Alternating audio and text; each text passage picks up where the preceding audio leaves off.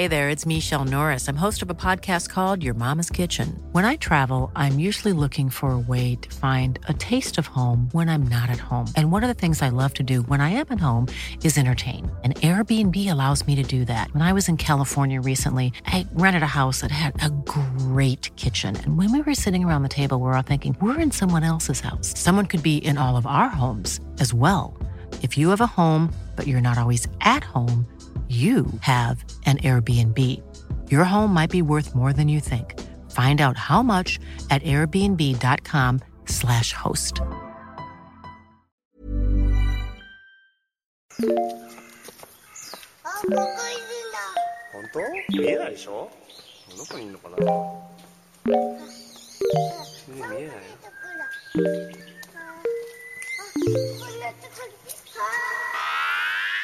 You. What's good, Internet? It's Friday, August 13th, and you're listening to Waypoint Radio, episode 336. I'm your host, Austin Walker. I'm joined today by Patrick Klepek, Hello. Rob Zacny, Good morning. and Ricardo Contreras. Hi. How's everyone doing? It's rainy here. It's like very rainy, and there was loud Yeah. thunder a moment ago. Like a fun rain, or a, we, we had a we had actually like straight up tornadoes rip through uh, Oh, parts shit. of Chicago a couple days back. Well, Yeah. more fun than that is, is what I would say. Where our my rain here is not that. It- I don't feel scared for my life. we um we, uh we were uh we took uh, my family took a couple days off, and as we were headed back to the house, um I got text from like my brother, and he was like, "Hey, I hope you're not driving in that storm." I'm like, "What do you?" Like what? Like all good here? Like no storm. Beginning of a like, "What are horror movie. It's like, what are you talking about? I was like, you should be caught in the storm. And then like my wife and I look behind, like sh- look in the rearview mirror, and it's just, I mean, just pitch black. Like, and and in certain parts of it, colors that if uh you're from the Midwest where you have to deal with like potential tornadoes, like there are sometimes you just look at a storm and it's just like. That's just not how a storm's supposed to look. Like I know that's bad, um, and I don't know what I scientifically what you call that, but I know that is abnormal. And we were basically neck and neck with the storm the whole way. Um, it was like maybe a little behind us. So we happened to be moving in the direction the storm was moving. So we were able to stay ahead of it because otherwise we were probably actually going to have to literally pull over and like, you know, stay somewhere for half an hour until it, it like the worst of it passed by. And we literally, as our garage door was opening, like, r- like rain hints. Uh, there's no time to like even take anything out of the car because like uh, like whole branches are getting blown into the garage as I mean it was, it was like the closest to when I watched like a weather report for a hurricane with a, a reporter you know sitting Yeah. out in the water Yeah. proving how fucking brave they are by uh, standing in the middle of a hurricane. And we were not in the house more than five minutes before the um, the power went out. Um, and then the power goes out and you know we're calming the kids down. This is then all of a sudden the tornado sirens go off. Uh, that goes away and then i'm walking around the house checking on things power's out and i just hear like this pulse like mm, mm, and i can't tell where it's kind like it's weird like but i can feel it in my like in the in, like my feet are going mm. maybe every This is like it's inconsistent movie. though. Like I'm sitting there uh, counting it, going like one, two, trying to figure out if there's like some some sort of pattern. creepy pasta. pasta? Yeah, I think you Yeah. stumbled into a creepypasta. I'm a little nervous. And This is an my SCP thought was, entry. I, so the power went out. It kind of felt like what are the things in the house that could even like make like that could vibrate at that frequency? Like maybe somehow like the the, the, AC, like you know the, the giant fan outside is trying to go on. Like that doesn't make any sense. Our power's out, so I'm going around the house, opening windows. Like I go onto my deck and I could f- like feel the deck go. That's how they get you. The monster's on the deck. um, and then uh, all of a sudden, uh, like I, I went on uh, like one of the like local Facebook groups, and uh, th- th- it was solved for me when I realized that uh, literally th- three houses down, um, the wind had taken down uh, part of a, a power uh, line, and there was a live wire just flailing Yo. about in front of somebody's uh, yard. I will send you photos. I don't after, want that. Um, the pod, um, and it, The you whole. Can, the, Ooh. I, I didn't get a chance. They quickly like had people over there and were like mean, it was still raining, so they were blocking people from going anywhere near it. But um, the re- that that was why it was infrequent. could was because feel it was just a that live far. wire just going, just and and Oh my the God. the sheer power of yeah. I mean, we're you know, it's it's it's still three houses down at a diagonal, so Yeah. you know, it's got some distance, but I could feel um it like sh- like z- like you know impacting the ground by the sheer power of it um and like a whole like giant spot of their uh, yard I, I walked past it yesterday it just it's as though someone took a blowtorch to it Holy shit. Well, I'm glad you. everyone's okay though Yeah, I'm glad everyone's And- okay. And the one thing I'll say is everything was okay. The family's okay. Neighborhood's okay. It put us up on the priority list for getting our power back. Like Okay. live wire, gotta take care of that Yeah. as soon as possible. Immediately. Because there are other people around here who aren't getting their power back till like today. Because it's like ah, you know, you're you're just on a list somewhere that we randomly prioritize. Like live wires, hey, we got to take care of those people. So our power is back three hours later. Jesus Christ. You're right, was, because if they um, don't, th- you will remember this. I'm looking at. I, I remember I was seeing something the other day about um, like uh, Con Ed took a lot of money to improve the grid by burying power lines. Uh, so that shit like that doesn't happen, right? So you don't have like high capacity lines just like fucking garden hosing around people's uh, you know, front doors and shit. And unilaterally, like it seems like like Con Ed took that money, uh, which was like funded by taxpayers, and then decided, you know, we're not going to bury the lines. What we're going to do is we're going to uh, buy storm resistant poles. Shut the fuck up. Uh, and so anti-wind technology in these poles. Rob. Yeah. Hey, ComEd, ComEd just got busted by the by the feds and had to pay two hundred fifty million dollars in um in bribery. Uh, I don't know fees. I don't know. I don't know how that's calculated. But Wait. They, they got caught bribing the Illinois legislature and, to pass a bill, and so they paid two hundred fifty million dollars in. to almost Illinois. certainly Wait. what they got from that bill vastly Well more over two. Oh, right, Yeah, of course. yeah. It's Yeah, like that yeah. Ohio thing where like the nuclear power plants basically like installed the government of Ohio and then get like Ohio gave them a 2 billion dollar bailout uh on the back of elections that the power lobby basically bought for a few million. Uh so yeah, I mean That's a good deal. um, That's ROI, wow. baby. yeah. Jesus Christ. Buy a politician. They're cheap. Um, speaking By of me, rain, I'm cheaper.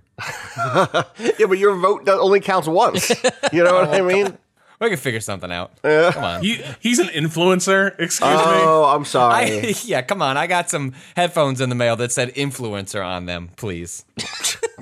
Fantastic. I hope I hope they're treating you well. Um, speaking of rain, I'm just gonna hit this really quick as I've only put a little bit of time into it. But Risk of Rain 2 like hit 1.0 last night. It has been in early access or not last night. I played it last night. It wasn't last night, and the devs are like, you know what? I think we I think we got it. Someone flip the switch. Wait, Austin logged on? Cool. Also, that's a 1.0. yeah, exactly. Um, I don't know if any of you have played this or played the original Risk of Rain. I played the Um, original. That was uh, like I remember back at Giant Bomb. That was when I was trying to figure out how to still do quick looks while living in Chicago. And Sure. I think Alex and I did the quick look for uh, Risk of Rain. Um, of The playing it original. It's, yeah, the, it- the it's original 2D. so one. interesting to see that game versus this game because yeah, that, that game's a, a 2D kind of side scrolly rogue like action game where you're Well, a fighting it was a student project that Oh, um, okay. then became an actual thing. Um, and uh, yeah, for people who haven't played Risk of Rain, like like its whole, you know, look, every game's a, a roguelike these days, but the, the gimmick with uh, Risk of Rain, and which is carries over to Risk of Rain 2, is that the moment the game starts, there's a essentially a timer counting down. So the enemies start as easy, but rather than uh, traditionally in a game where you're like leveling up and then the enemies become harder as you level up so that there's a power balance the longer you s- the, the more time you spend in a level the more that meter goes from easy to medium to hard so it's like the longer you're spending in the game to theoretically find uh, to farm enemies for money which then To lets buy you find relics. chests Invisible Yeah. which ink lets you get uh, yes. So the longer you spend in the game, uh, the the harder the enemies are going to get. The longer you spend in the game, the more powerful you could get in theory. So it creates like a really and you don't want to like tension. rush from level to level necessarily because there's a big jump when you get to a new level. At least in Risk of Rain 2, You- so you don't want to just like run to the teleporter, activate the teleporter, fight the boss when they're still easy. Because if you do that, you will not have spent enough time leveling up to handle the base level enemies in the next level when the difficulty jumps a little bit. Um, and that stuff just works really well. Like you are you are constantly. I, I sometimes I get into a mode that I call focused breathing. I am sure this is just a thing where it's just like a thing has me, and I don't know. I don't want to say it's like as far as like a flow state. I can I can keep aware of other things. I might have a podcast on. I might have something else, but it's like Like, okay, I'm. I'm Oh, I'm you're doing it. This is the, I'm doing this it. is focused breathing. Focused breathing. I'm focused breathing Hopefully right that now. came up on the. Have seen I don't know if Demon it's comes up on yet, Austin's Austin? recording Yeah. because it it did not come up from. You were just doing it. You were just Oh, doing a character okay. select animation. I was- where like from my perspective, We'll see if it, like hits- you were we'll just see if it hits the audacity. weirdly. I, re- I Oh, literally shit. before the podcast started, I did say I raised my noise gate for Discord, so of course you didn't hear it. anyway, um, but you you know I'm like really just zeroed in in that way. But at the same time, I'm having this like weird. So Risk Rain Two is 3D. That's one of the big changes, and uh, it's like really really beautiful, like uh, open zones for each level. Basically, they're very vertical. Um, there's you know you take some fall damage when you jump from a high place, but you can mitigate that with movement abilities. There's a bunch of different characters. I've only unlocked two characters so far. I like them both. They like both have really neat abilities. Um, but this is a game where you're just swarmed in three dimensions by enemies by the end of like your second or third level, especially. And it is in the kind of Binding of Isaac roguelike mode where what you're doing is collecting these little relics that each have a passive bonus, right? So, like, oh, this one says that when you kill an enemy, it drops a health orb. This one says that when you kill an enemy, you get a little bit, bit of barrier energy. This one just gives you a missile launcher that randomly fires a was- missile every I- now and then. I sent some questions to developers yesterday, so I played it for like 20 minutes just to wrap my head around it. Yeah. And there was one that was uh, that like you gain health back when you get away from danger. So Right, right. enemies can still be shooting at you, but basically if you're not like in the immediate vicinity of a fight, your health your health is going to spiking come back. up. And so some of that stuff is really, really passive, and some of it is. I mean, it's all all those things are passive. You're never going to pick up a thing, or I never picked up a thing. Is there's one category of thing that's like, and here's a special movie you can do. One of them was like a black hole that like brings everyone together. One of them turned me into like an orb of fire that could fly and then blow up. But beyond that one slot, most of the relics that you're picking up, and you're getting dozens in a single run, are just passive things. Um, and that means that you you kind of see a playstyle emerge. Uh, the classic example of this that I that I can point to is something like um, this happens in a lot of games like this. You get a thing that says when you kill enemies, uh, you know you you heal, um, but then you end up fighting a boss, and when you fight a boss, maybe there aren't as many enemies around, which means you can't rely on that fast heal anymore because you can't just kill like little shitty guys to keep yourself. To, you know, topped up, and suddenly like, oh shit, this build is not built for a one-on-one fight. It's built for a one-on-a-hundred fight, and a hundred dudes can't touch me. You know, it's like a hundred three-foot tall uh, enemies can't touch me, but one 300 foot tall enemy beats the shit out of me.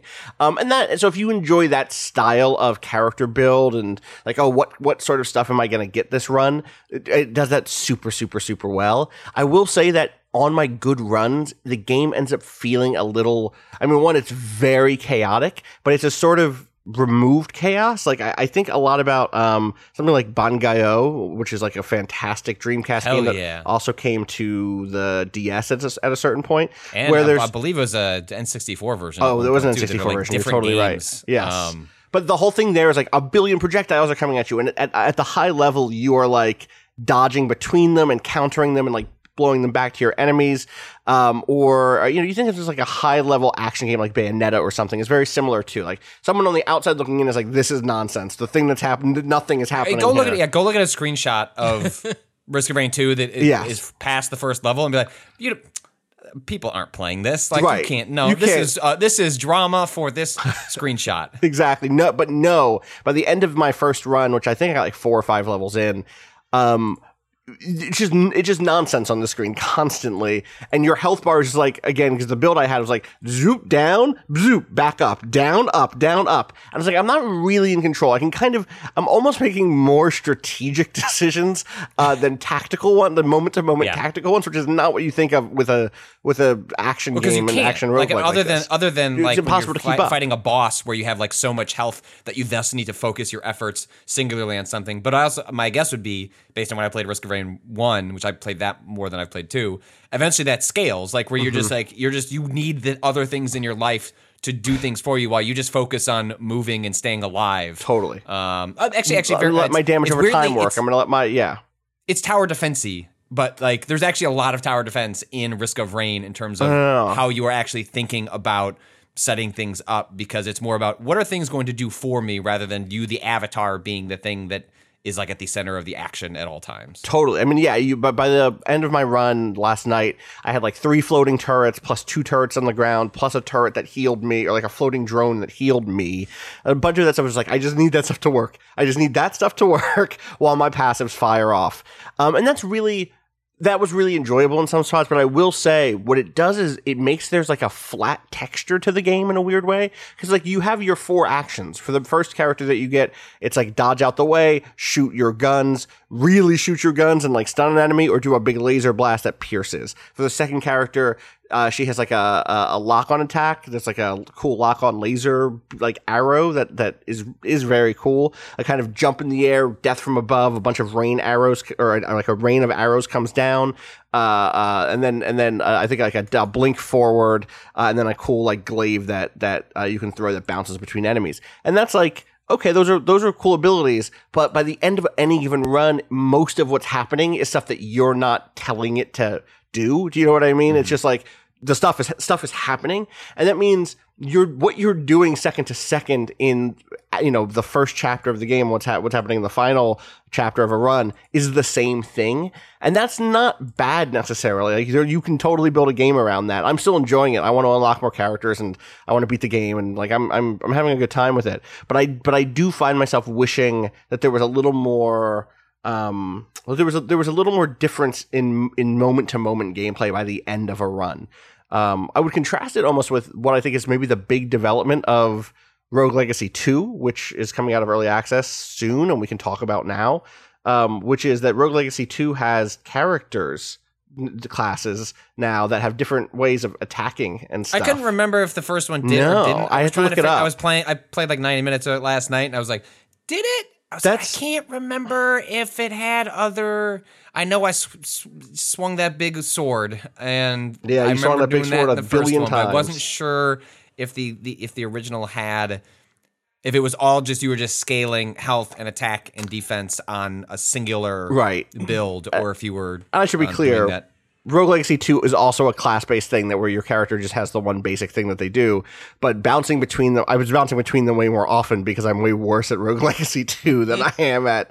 Well, uh, that's, yeah, I, I, um, but that's also the arc of Rogue Legacy 1 is that the opening hours are way more about like feeling out the world Yeah. and just specking up your health and defense so that you can even imagine a space in which you are do, like exploring further progress. or fight or fighting Yeah. a boss or Yeah. doing anything meaningful. Like I, it's it's a it's a thing that um I didn't care for in Rogue Legacy One, even though I understood why the arc of it early was that, and don't really care for it in Rogue Legacy Two either. Um, that said, it's like slightly mitigated by like the really different mechanics that the classes have. Like they function just completely differently. Yeah. Um, in ways where um, y- how you approach a room is going to be fundamentally different when you have a sword that is you're hitting a foot in front of you versus an archer who can arc and throw things from across the room versus a mage who can't actually hit in front of them but has a circle in front of them where the attack is going to appear so instead you're constantly attacking enemies that are you know six feet away or you know whatever the but case also, may I be think that will like go through a wall, for instance, which We'll go through a wall. Like, I, yeah, I I- haven't it was- played with the it enough mage is to like figure weird. out all the. The barbarian is my favorite. The barbarian is like it feels like not easy mode, but does feel like the character to pick if you're just getting your feet because they have a huge axe swing, and when they jump and do an attack, they do a sonic spin dash, but with an axe, and that just beats the shit out of everybody. I guess it's not a sonic spin dash because you don't bounce off of someone when you do it, but it's just like a huge AOE as you as you jump around, and it's just like yeah, this person, this character feels like in control at all times. I guess we Um, should set up with Rogue Legacy too. It, it's been long, like 2013 is long guess enough that someone probably didn't play Rogue Legacy. Yeah, Uh. Rogue Legacy is was like an early, um, uh, because they like sort of like uh like put their arms around like the Rogue Light sort of um moniker. The idea being that. Um, you know, in the uh, popular consciousness, roguelike became, oh, you do a run and then you start over. The, Yeah. we wipe the slate clean, and, and Rogue Legacy was uh, amongst the sort of like swath of games that were finding different ways into that I- idea. And Rogue Legacy helped popularize the notion of, oh, actually, there are different sort of like passive um, skills that you are upgrading so that future runs you are you have more health or access to a different power set or can uh, uh, you can find blueprints that give you a, a piece of armor that's going to uh, mitigate a certain type of damage or just bring your overall damage up. So basically you are leveling up even though every run is is starting from the beginning of that castle like the, the like the the the arc of going from the beginning to the end of the game um, is is the same. Um, I mean, you know, the, the world is randomized, but you're becoming um, the base character is becoming more powerful over time as you go back with the currency that you've um, picked up from from in the game. And mm-hmm. so, and then part of that is that when you die, you're not just going back and like, hey, here's that character. You know, go beef up their health again. Um, there are at the end you get to choose your heir, and there's like the game like rolls three different heirs that you can pick from. I can't remember how many it was in the first game, but in, the, in two, it's three.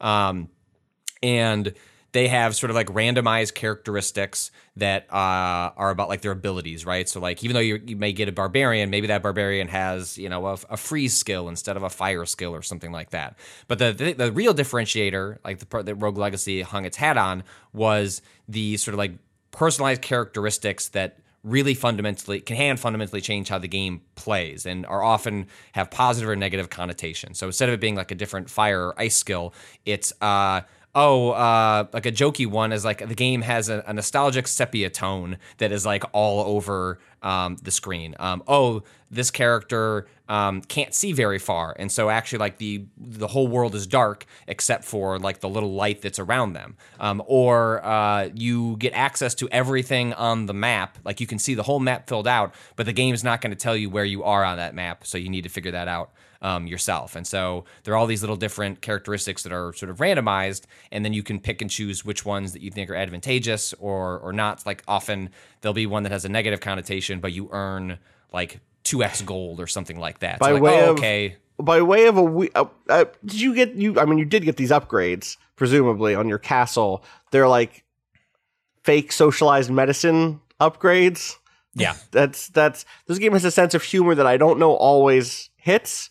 Uh, so like when I when I it's first in line with the original it is game, though, it totally sure. is. Well, and I, I mean, actually, one of the things that I think was interesting for me playing this game last night was like playing a character who has chronic fatigue syndrome in a game where what that means is all of your abilities are on cooldown and you're just like a terrible character to play as because it means you have to wait like eight seconds to do your basic attack again hits different in 2020 than it maybe it did in 2013. Yeah, that was yeah. I haven't gotten enough of them, but like yeah, there are certain ones where it's like in the first game, looking back on it, it's like all right, so you're playing for laughs, like somebody's like real life. You know, yeah, issues. and it's like um, it's one and, thing when it's like you're gassy, and it's just a th- th- your character like is running around farting. But it's another Right. thing when it's like you you're bad at this, huh? You can't do this. You and guess what? We'll give you a little bonus. Uh, you'll get a little disability check at the end of the run, basically. and I say that like as a joke, but not really because literally the upgrade that gives you that that money is healthcare. Is literally your kingdom has decided to tax the rich to care for the poor. A contentious decision for sure, but let's see how it pans out. And that's from something called uh, Universal Health Stare. I don't know why. I, you know, I you know that's that's that's the game it is, and and I I don't know if that stuff lands for me super well. The stuff that works for me is the class differentiation, and then the little the little set like challenge areas. I don't know if you've got to any of those. I got to one of those where like warp to an area where there's like there's riddles basically. Yeah. Um. But uh, what is the what is the The end the setup that- is like you'll come across you'll come Yeah. across like a some like a giant statue and they're like hey you want to warp away to some other section and I was like oh yeah sure I guess and so. then like one one of the setups was um like I fell down and on both sides of me there was uh there didn't appear to be a path forward and then there was a riddle that was basically like you know uh the, the solution to it was like oh there's actually a, a hidden path beneath the floor and if you use like the drop down where you can like drop beneath um, Yeah. a section you'll you'll go in, into into the hidden pathway and so I, what do you get at the end? so at the end, of you what you get is is the ability to do two things. I think and of that one. One is interact with these things that show up in that little dungeony area or that little puzzle area, which which make it so that they're like traps that will fire fireballs at you if you do anything aggressive inside of them. But if you run up to them and hit RB, you can turn those off. So you get the ability to turn those off. And the second thing is you get to read those memory things that give you the tips, and those are spread throughout the dungeon as just story beats. Um, or maybe they might even give you quests. That, like once I finished that, I was able to see like those same sort of spirit guide, like uh, like whatever that icon was. Go talk Yeah. to those, and those can give you little story drips. Or like I think maybe one or two of them gave me like a similar sort of like objective. Uh, as that the second one, let me be clear. The second one of those little puzzle areas is a dash and an air dash, much more applicable all the time. You need it to get into the first boss zone, and so it's like a little puzzle zone of like, here, learn how to dash, and that stuff I like uh, partially just because it's designed and I, I guess I'll say most of the rooms I've, I've played through in Rogue Legacy 2 feel good, uh, but it's still nice to have a drop of stuff that's like, ah, like this is a designed eight room section that's testing me on this ability. Uh, and that works well for, for me too. But It's also, also gorgeous. it is Oh, also, man, like- is also a very good looking game. Like the the like Rogue Legacy ones art like didn't do a lot. Like it was fine. It was it, you know uh uh. But this game is like just drop dead. Like it, it's yeah. It's a it's a very very pretty. There's a game. good 2D animation, like very cartoonish. Lots of good little animations. Um, uh, you know, as your characters fall over, or do whatever. Um, I will say it's been it was hard. It's kind of tough to play it post Dead Cells because Dead Cells is so fun to play moment to moment, and a little bit more on the Castlevania like side of things for me versus the action platformer. Like Rogue Legacy is clearly building off of Mega or, uh, uh, Castlevania, but sometimes feels more like a Mega Man or something where where it's very platformer focused um, in a way that like Dead Cells isn't. And And also the also the, the Dead Cells part. Dead Cells is brilliant for a billion different reasons. Mm-hmm. It's, there's a reason it's one of my favorite games from a couple years back. But also it uh mechanically like it, it the action game Yeah. part of it is so good. Yep. Um it it- is it is so precise and it is it, there, so when you died, it, it, it you always could look point the finger back at yourself and be like, yeah, yeah. Motherfucker. There were times when I die in like, Rogue Legacy where I'm like, I don't what what could have I fucking done here? Whereas every time I died in Dead Cells, it was like I could have done this, this, or this. Well, I forgot Rogue- that I had Rogue this ability. I wish I had this. I forgot I had this. I could have used an an item, whatever. Yeah, and it also like it has deliberately, you know, this was the first game as well. It has a very floaty feel, which doesn't mean that it can't also be precise. Mm-hmm. But um, there's a reason I could, you know, I banged the table over a game like Little Big Planet, which is like this is a great game with shitty physics. Like I just never could get past the floaty nature of that game because I found that to be to betray the ability to be pre- precise in a way that I like demand or, or like out of my platformers. And I was able to get over that in Rogue Legacy. Like I was able to just get into the mode of, okay, this is what it is. Um, I found that at least upfront harder with Rogue Legacy 2 after, like you said, a Dead Cells, where, oh, like it doesn't have like it doesn't have to be this float like it, it could fe- i think like this game everything they've got set up i like the progression arc. I liked it in rogue legacy. I will like it in this one as well. Um but just like the floatiness i can accommodate to it but there there was like a sequence where like some of the best uh, like blueprint upgrades or even uh, like in run upgrades you're going to find are going to be sequences where you have to like um, fall down a set of spikes and you're trying to narrowly guide your character through it and the, I screwed it up because like I that didn't feel good like on moving the analog stick. Like I don't like sure can could I learn how to do this better? Yes. Do I still feel like I want to blame the game a little bit more by having imprecise or floaty physics? Like yes. Also, yes. um so. Yeah, I and I think that's going to be a, t- a tough hill to climb for this game. This game's in early access, which I did not even realize. I, this is me just not reading the email, right? But uh, until I got to the end of the first zone, and I was like, "Listen, video games are weird. The next zone is called the bridge. The bridge isn't done. You can't go to the bridge." What you can do is go to the the area after the bridge, which is done. we, you don't make these things front to back. that's just where the chorus uh. repeats, so it makes sense. Like, mm. God damn it. Mm. Uh, God, I I just want to get taken to the bridge, Rob. no one will take me to the bridge anymore. Um, and so is yeah, you can, not a Springsteen song? It feels like a Springsteen song. God, the uh the that is take me to the take, take that's we're gonna move on. I'm not gonna go down this road. Uh, it, the end the end result for me is like I like it, but for what it's trying to do, which is action RPG roguelike, I want a little more RPG. I want a little more like I, now I'm thinking about Dead Cells. The fact of like getting new weapons in during play is like such a big mm-hmm. part of it, and maybe that'll end up being a thing. Like I'm watching the trailer, and there are definitely enemy or definitely character characters using weapons. I have not seen it all, and maybe that's just because their class. I haven't unlocked their classes yet. Um, but but you know, changing my spells or something, some other some other thing in which I'm I'm leveling up per run could be fun. Though also, I guess the whole Rogue Legacy thing is investing in your infrastructure in between runs and getting you know better armor in between runs and stuff. So I don't know. I'm I'm it's interesting that they put this out. I think Full Metal Fury is their last game, just completely missed an audio. Like no one, not enough people. We tried. We, We tried. tried. We, We did did, like a try. stream. I did wanted to like try. it so bad because. I, I, I did, I, you know, I quite liked Rogue Legacy. Yeah. Um, and so I was interested to see that them try something different as opposed totally. to. I, w- doing I was Rogue happy Legacy that they did something new, uh, but at the same time, this seems like this is if you were a big Rogue Legacy fan, they're giving you the thing that that you've Yeah. been wanting. So.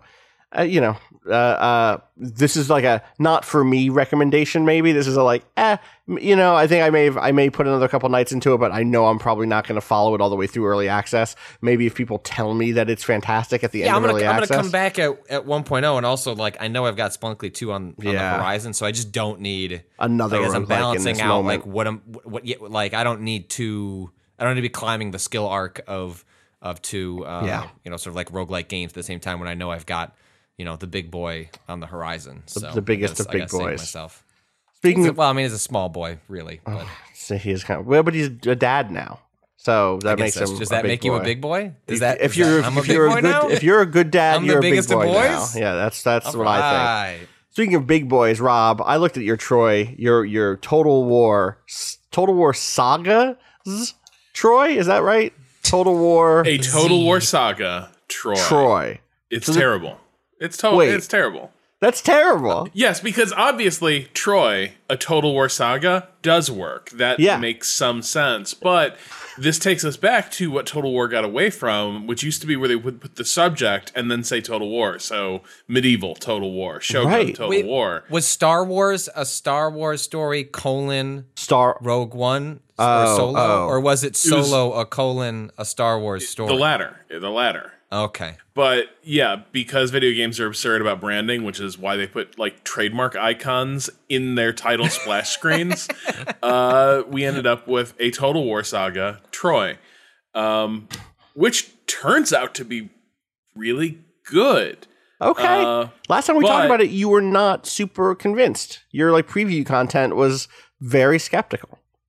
Yeah, so it's I'm of a few different minds about this game. Like I, you know, when you know, if you're asking for synthesis, it's not fully there yet, I think.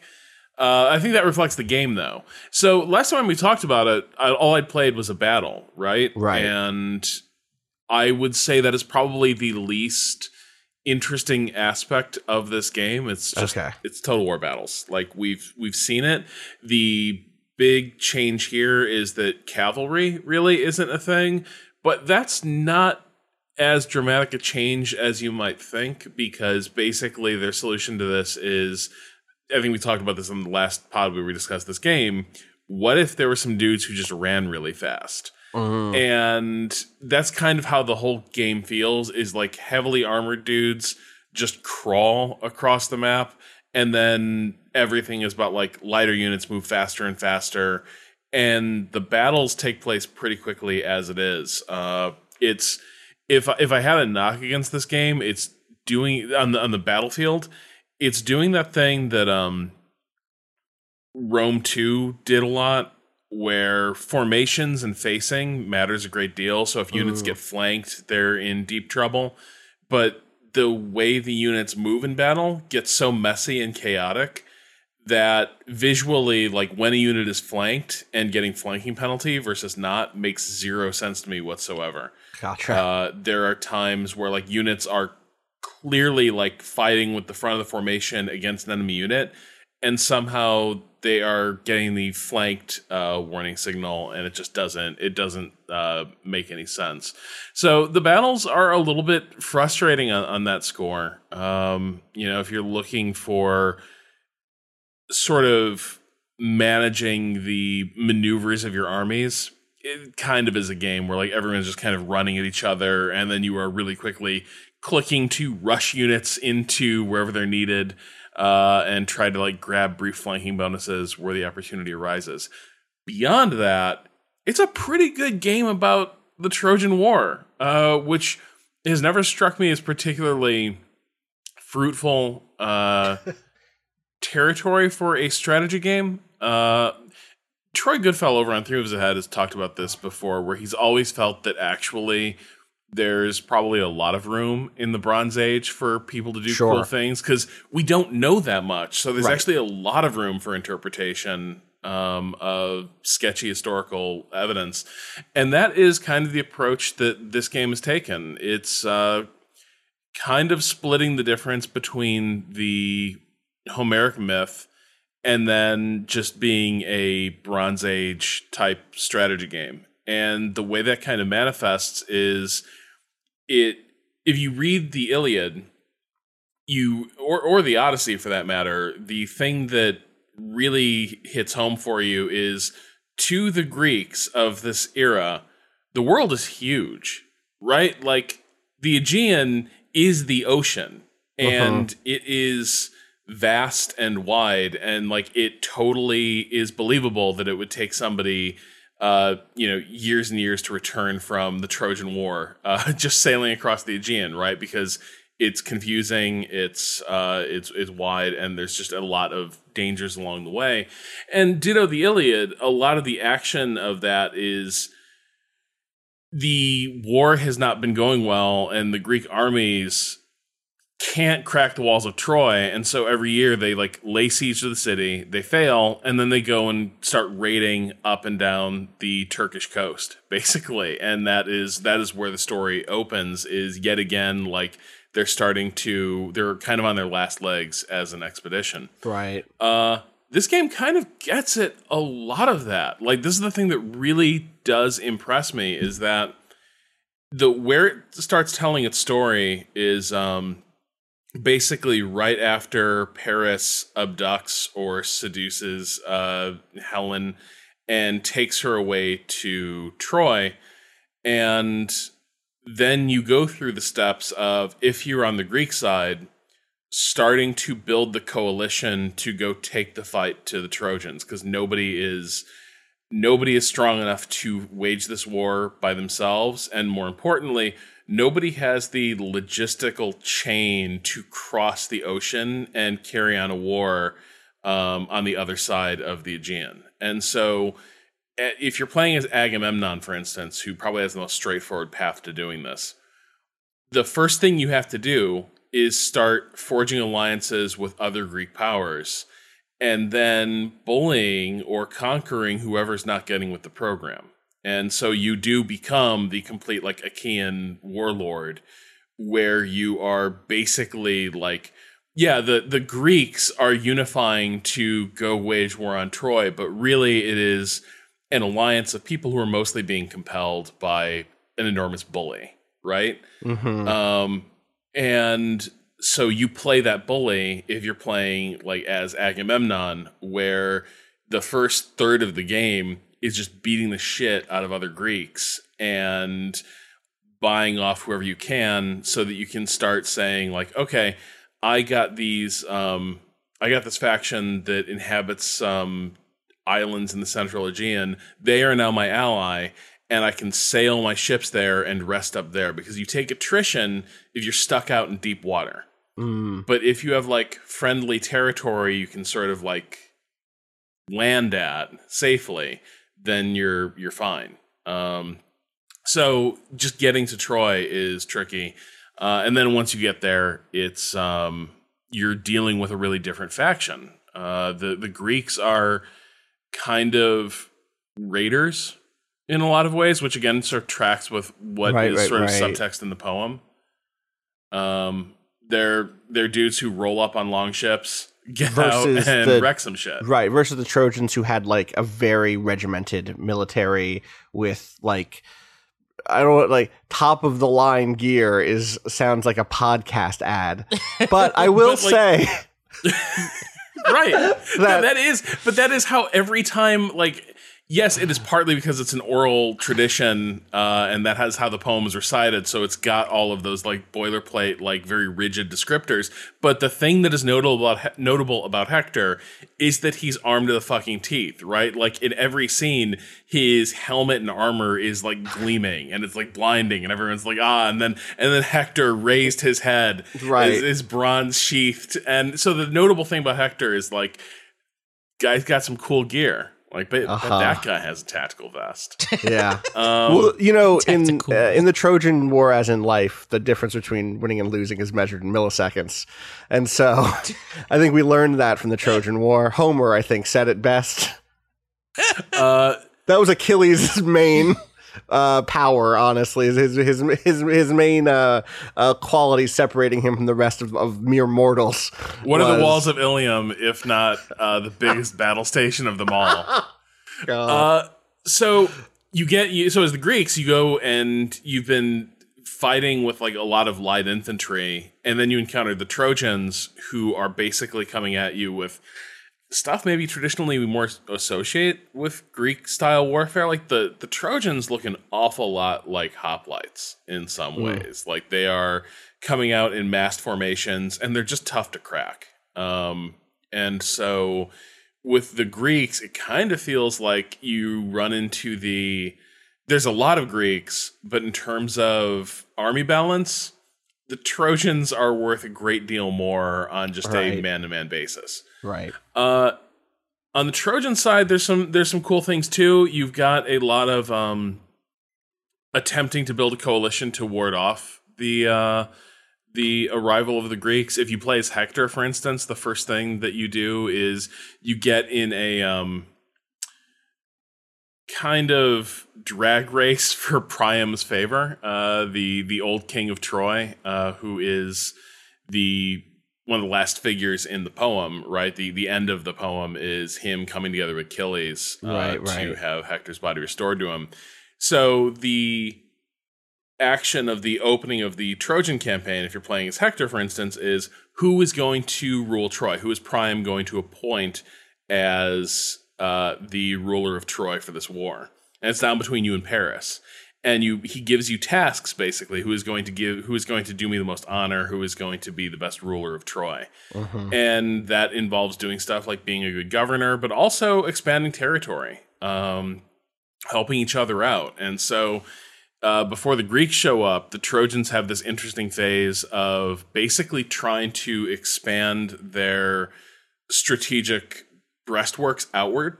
Um, like, there's a lot of cool faction design stuff. Like the Trojans, as they get allies and their allies add territory, there is a buff that that the Trojan factions get that is based on alliance wide strength. So the more territory the Trojan alliance holds, the more badass their armies become. They get movement bonuses, they get morale mm-hmm. bonuses. And so the idea is like Hector becomes kind of this rapid reaction force wherever the Greeks are sort of trying to break through the outer boundaries of the Trojan alliance, Hector shows up and fucks them up.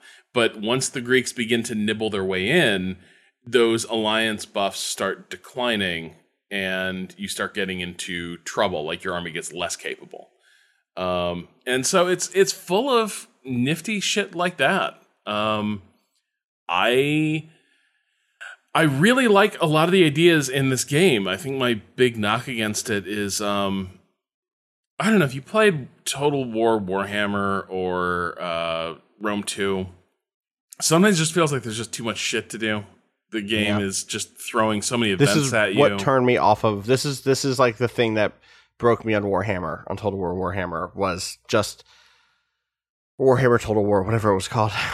Um, it was just like I'm I'm am I an emperor or am I a bureaucrat? But like what, what is there's so many messages from so many other factions. There's so much upkeep turn to turn, and that's fine. I mean, that is like the genre does allow for that. Like that is one of the ways in which these games can be. Um, uh, but I, I remember just feeling so like buried under notices and buried under every like uh, when I say upkeep, it's not just like oh yeah I've done I've paid my upkeep for the turn. It's like all right, let me go over here to this town and make sure that it's working on the thing that it's supposed to be working on. Let me go over here and do that.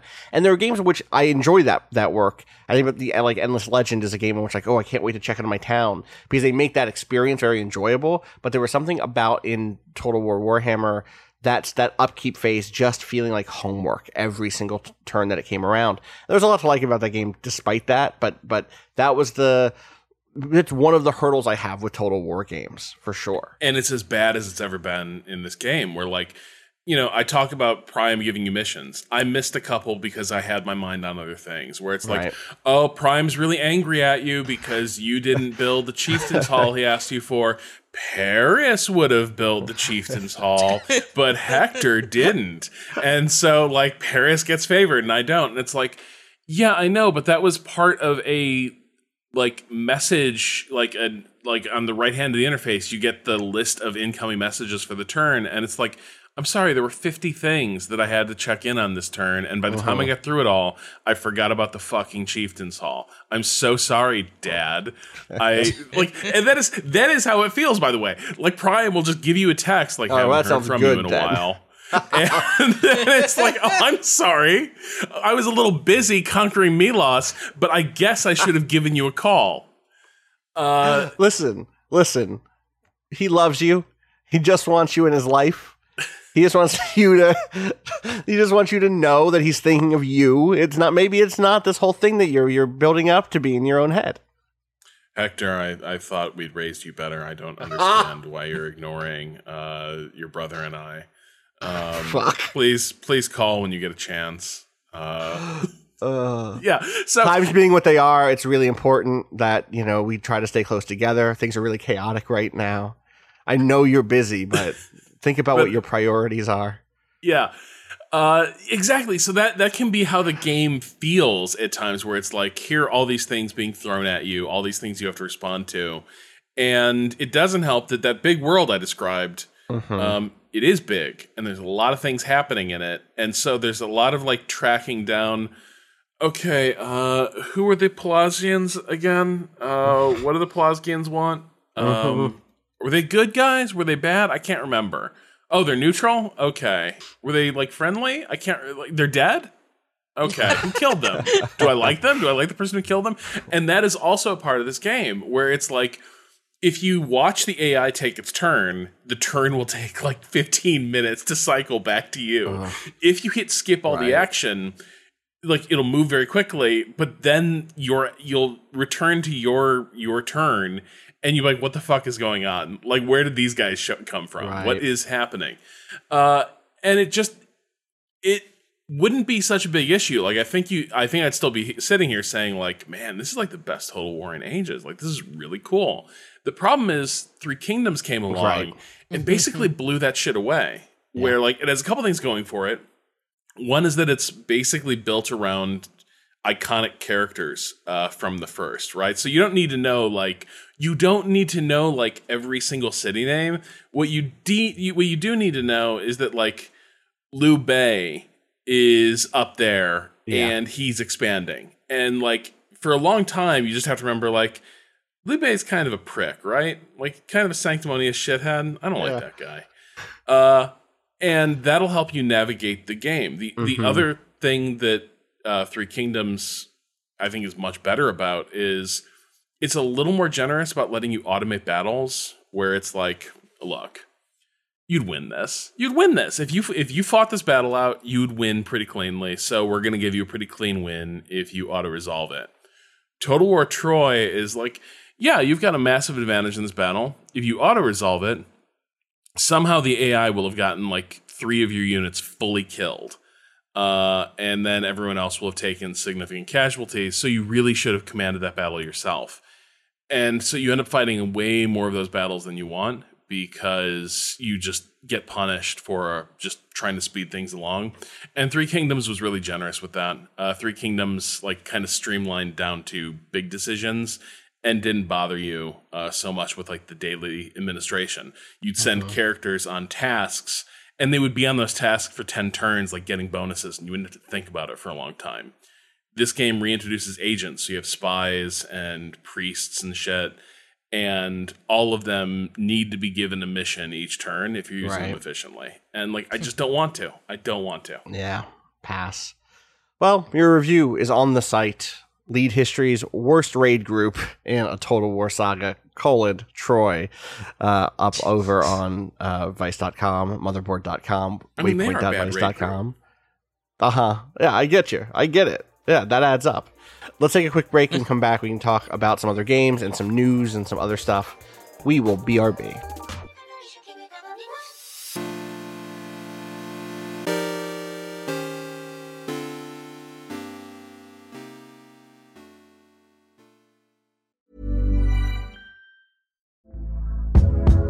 Hey there, it's Michele Norris. I'm host of a podcast called Your Mama's Kitchen. When I travel, I'm usually looking for a way to find a taste of home when I'm not at home. And one of the things I love to do when I am at home is entertain. And Airbnb allows me to do that. When I was in California recently, I rented a house that had a great kitchen. And when we were sitting around the table, we're all thinking, we're in someone else's house. Someone could be in all of our homes as well. If you have a home, but you're not always at home, you have an Airbnb. Your home might be worth more than you think. Find out how much at airbnb.com/slash host.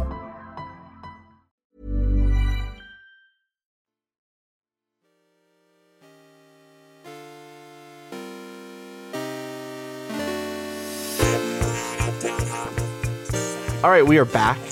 Uh, hey, Patrick. Hmm. What? All right, I'm gonna give you a situa- a situation. Yeah, hit me. I'm ready. I love situations. What's the situations. situation? I, this is a situ- what's this? Uh, here we go. I am going to buy an Xbox Series X. Don't ask me why. Are you? Well, I'm gonna, and I'm gonna go Oh, okay. home, and I'm gonna put it down. Oh, cool box! Look at the, oh, it's a cool box. Where am I gonna put this box? Oh, it's actually smaller than I thought it was. That's kind of cute. Okay, plug. We're plugging it in. This is I'm plugging it in. I'm working through it. Grate some cheese on the side. Yeah, just on the side, I have like a little Caesar salad. Like, oh wow, mm, crisp, delicious, uh, cooling. I love it. This is a good situation. I should have, I should have, I should have quickly just you know just like roasted some chicken and cut some. Cut, you know what? I would have just heated up some chicken I already made and just tossed that on there. Yeah, that you were thinking actually ahead. raised. I what I should have done this. I should have just done this. I have it in the in the fridge. Why did I just get the chicken out? You know what? Let me wait. I'm gonna. It has to install an update anyway. I, it's a new console, but you have to download. I'm gonna run to the kitchen. I'm gonna get it's a title update. It's a new firmware. I'm gonna go get the chicken. Uh, I'll just I'll just heat that up really quick, maybe in a pan with a little oil, and then I toss that right on top You of don't the want it. Caesar. You don't want it too dry, right? I don't So, want it too know. dry. I toss that right on top. But the Caesars already has. Uh, so, you know, I probably put too much dressing on it. If I'm being honest with myself, so maybe that's. So uh, I'm gonna eat this. Oh, good. Okay, cool. Uh, I have an Xbox Series X now. What am I playing on it on day one? Because what I thought I was going to play on it, and this was a guess because it didn't say this technically, but it seemed as if the thing you would play on it would be Halo Infinite. What am I playing on it now that Halo Infinite has been delayed to 2021? I- if you're if you buy uh, the uh, Control Ultimate Edition, you, maybe you could uh, take your ex- existing. You could you could upgrade.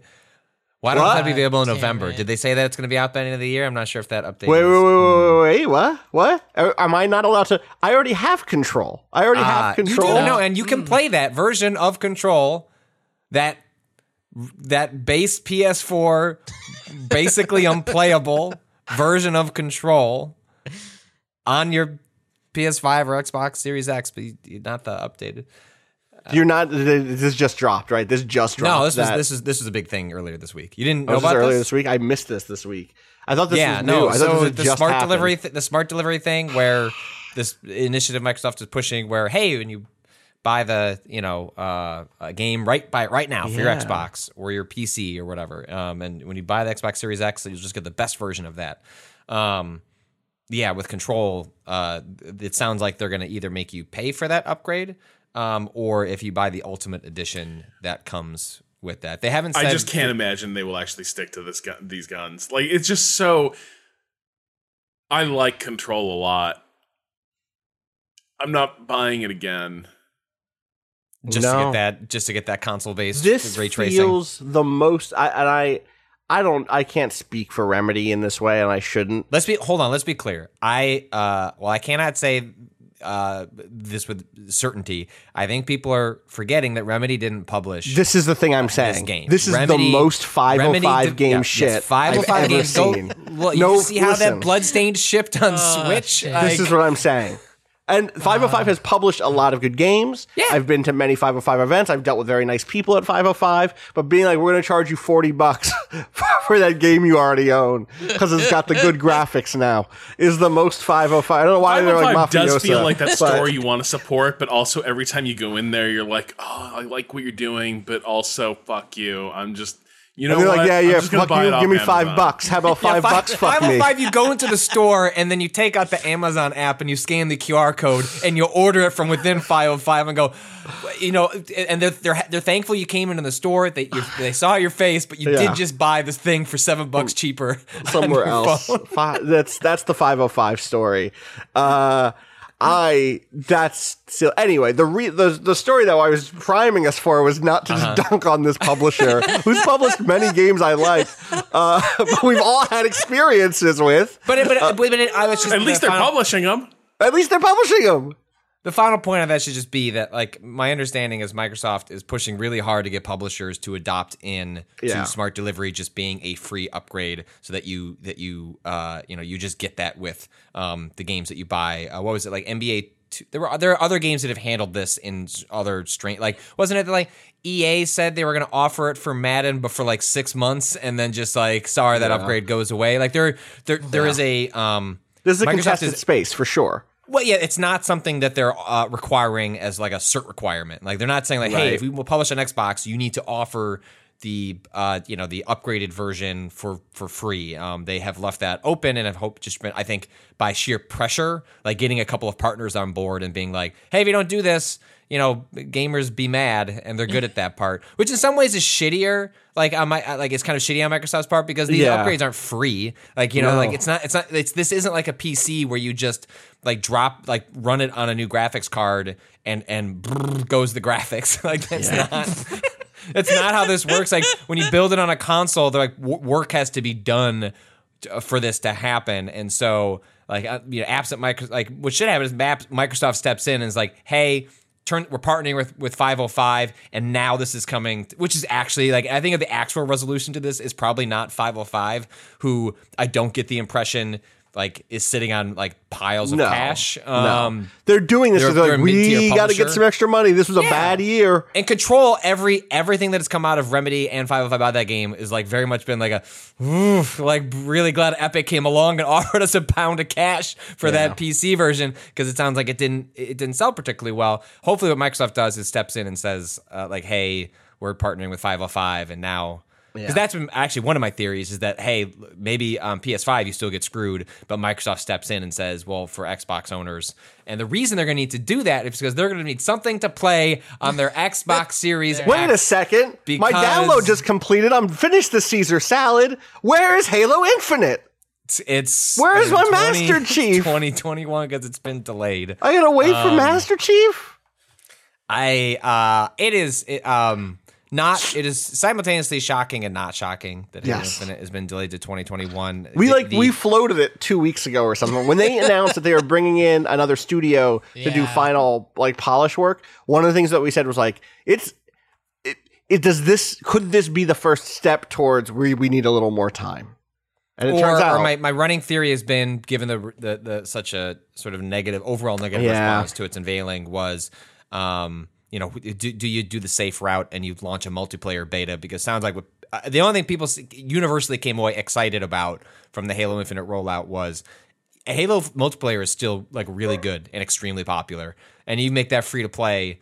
Like that seems like a thing people would like enjoy. Um, and, and I still think that is still a possibility. I, I'm still reluctant to think there will not be some Halo thing you can download on day one that isn't the Master Chief Collection. Um, so I won't be surprised if there's a multiplayer beta between now and, and launch. But yeah, I think they uh, they're doing the responsible thing for that project. I will point to something Jason uh, Schreier mentioned, which is backed up in, in my, my own reporting, and probably all of us who know people who work on on big projects.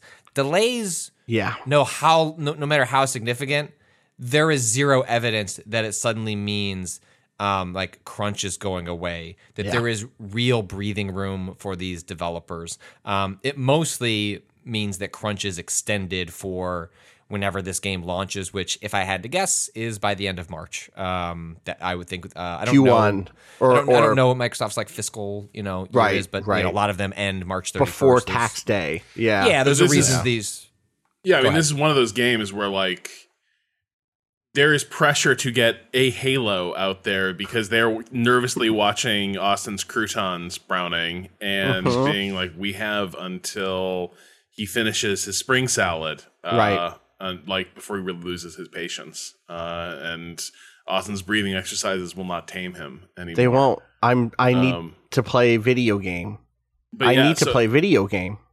Yeah, it's just it's one of those things where like missing the launch window like does suggest to me that it's probably not a fun time to be on that project and it probably is not going to be fun bringing it home, right? This is not going to be one of those like, hey guys, let's just make the best game we can, but also take care of ourselves and be good be good to the team. My suspicion is that is not how it is going. Have everyone take a week and uh just reflect on how much you love Halo and how excited. like, bring your best ideas back to work uh, in September. If you could just go And con- we'll- reconnect Coming Monday, just take chief. a day of Halo, and you know, Yeah, just like a you know, Daylo. takes a Daylo. Take and yourself a just- Daylo.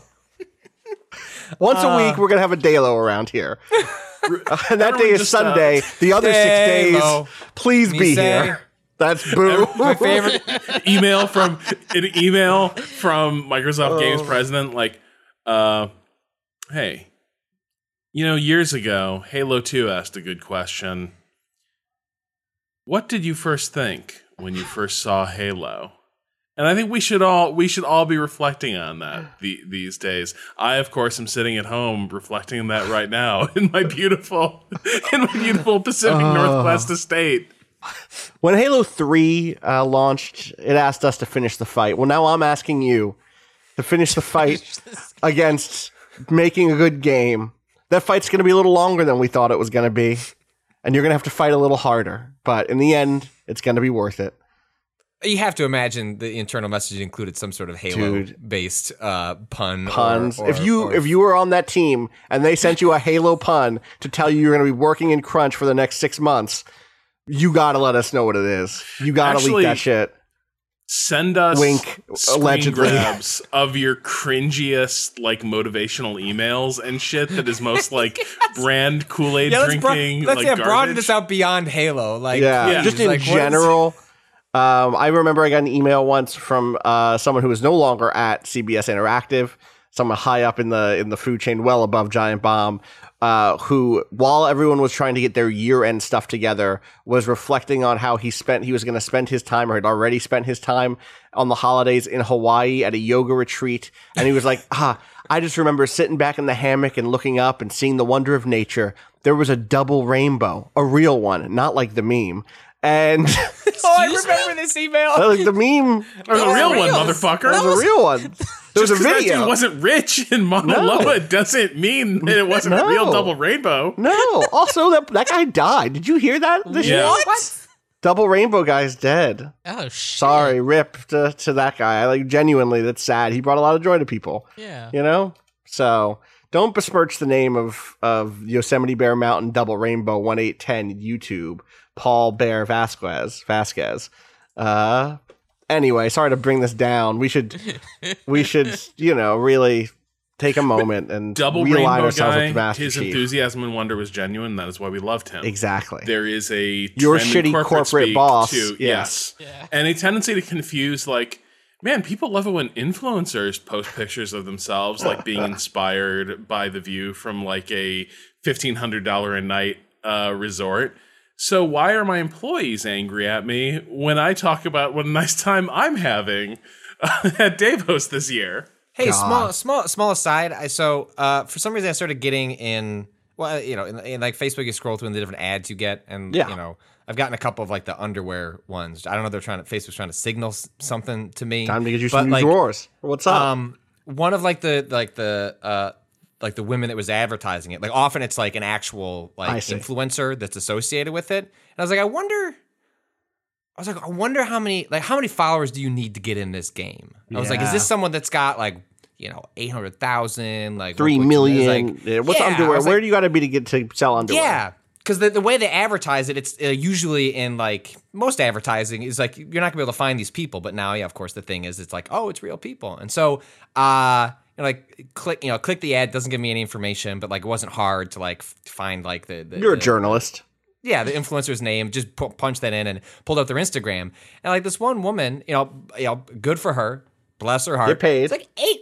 8,000 followers. I was like, really? And she's like listed as a travel blogger and has, the- you know, has the agent email and like Listen, her, her like to posting real. ratio is very low.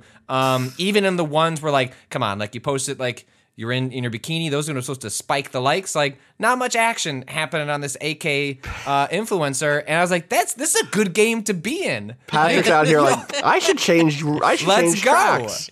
I was Patrick, like- honestly, You if should you wanted message to that re- agent, dude. Yeah. See what you could do. I mean, listen, you're already on here selling underwear. You don't get a cut of that. That's true. That's true. You know, we don't get battle stations. Patrick didn't just a posting a speedo shot of him playing uh, like Mario Maker on a, on a beach somewhere, being like, "Man, back to basics." Just Oh. Yeah. just getting my mind right and thinking about my, my mind right and My thinking about mind what might, got me mind here. might underwear. Mind Might is the new thing that I'm going to be hawking a couple of years Yes, from now. exactly, These yeah. are these are my vitamins. My- Oh, they really get you ready to go for all the gaming you're going to do this Spelunky fall too. on I these need new to take consoles. these two Mind Which will not be Halo. before- Okay, but like, can I just? This is like the pettiest. Sh- okay, so timeout one. Uh-huh. I don't care. Like, I, I like. I care about the crunch thing. That's what I care Yeah. about. I that part sucks. I'm. It's. They're launching a console. They're not going to have a lot of new, super shiny, AAA, big budget, you know, blockbuster games at day one. I don't care. I don't have a horse in the race. Um. Uh. Uh. What? I'm at a weird place where I was looking at the list of games coming out this year, and I realized there isn't there isn't a besides Cyberpunk 2077 is like the big one this this fall. But I was like, Look, I what's still, the I still next think, thing I I'm looking an open forward question to? if that game comes out this year. I think everything. I think you're totally right. I think everything should be on the table. Everything's on the table. I don't know that we're going to get November. November. Let me just skip November this year in Like general. the month, the, month. We just don't like, Like- they pass a bill Because like, like, they, the no America knows, not that America determined. Well, you know, military might being what it is. you know, I could very easily imagine, especially depending on how the election goes, Trump being like, November didn't happen. no, this month No. doesn't exist.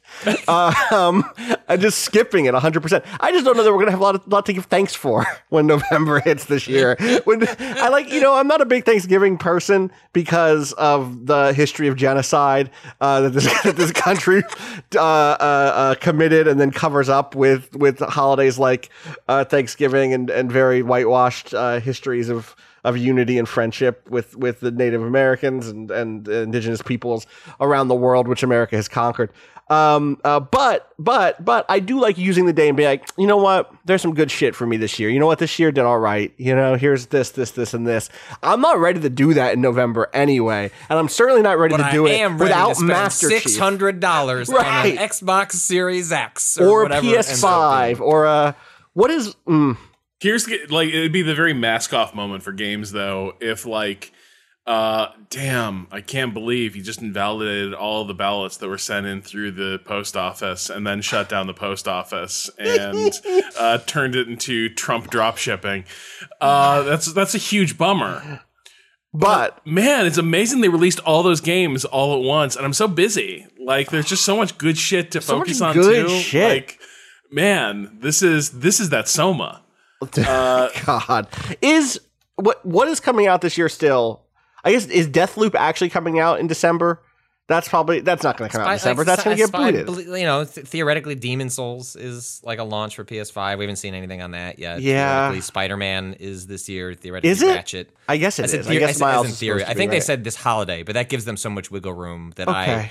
I, I, I think app. You know, these days, even with a release date, I think you should just assume um, almost everything like moves out. And like, yeah, Bug I mean, snacks. look, bug it- snacks will come Bug out. snacks. Right? It sounds everything. Yeah, I've my understanding is that game is actually you know pretty pretty close to being finished. So I think Bugsnax will will. I think the PS5 will have like a better, you know, launch. We didn't mention it, but there was a trailer for Bugsnax, like a gameplay trailer for Bugsnax at that last Looks PS5 good. event. It looked good. Yeah. That's not what I expected it to, to be. But people should go look that in a up. good way. Yeah, yeah, yeah, in a good way.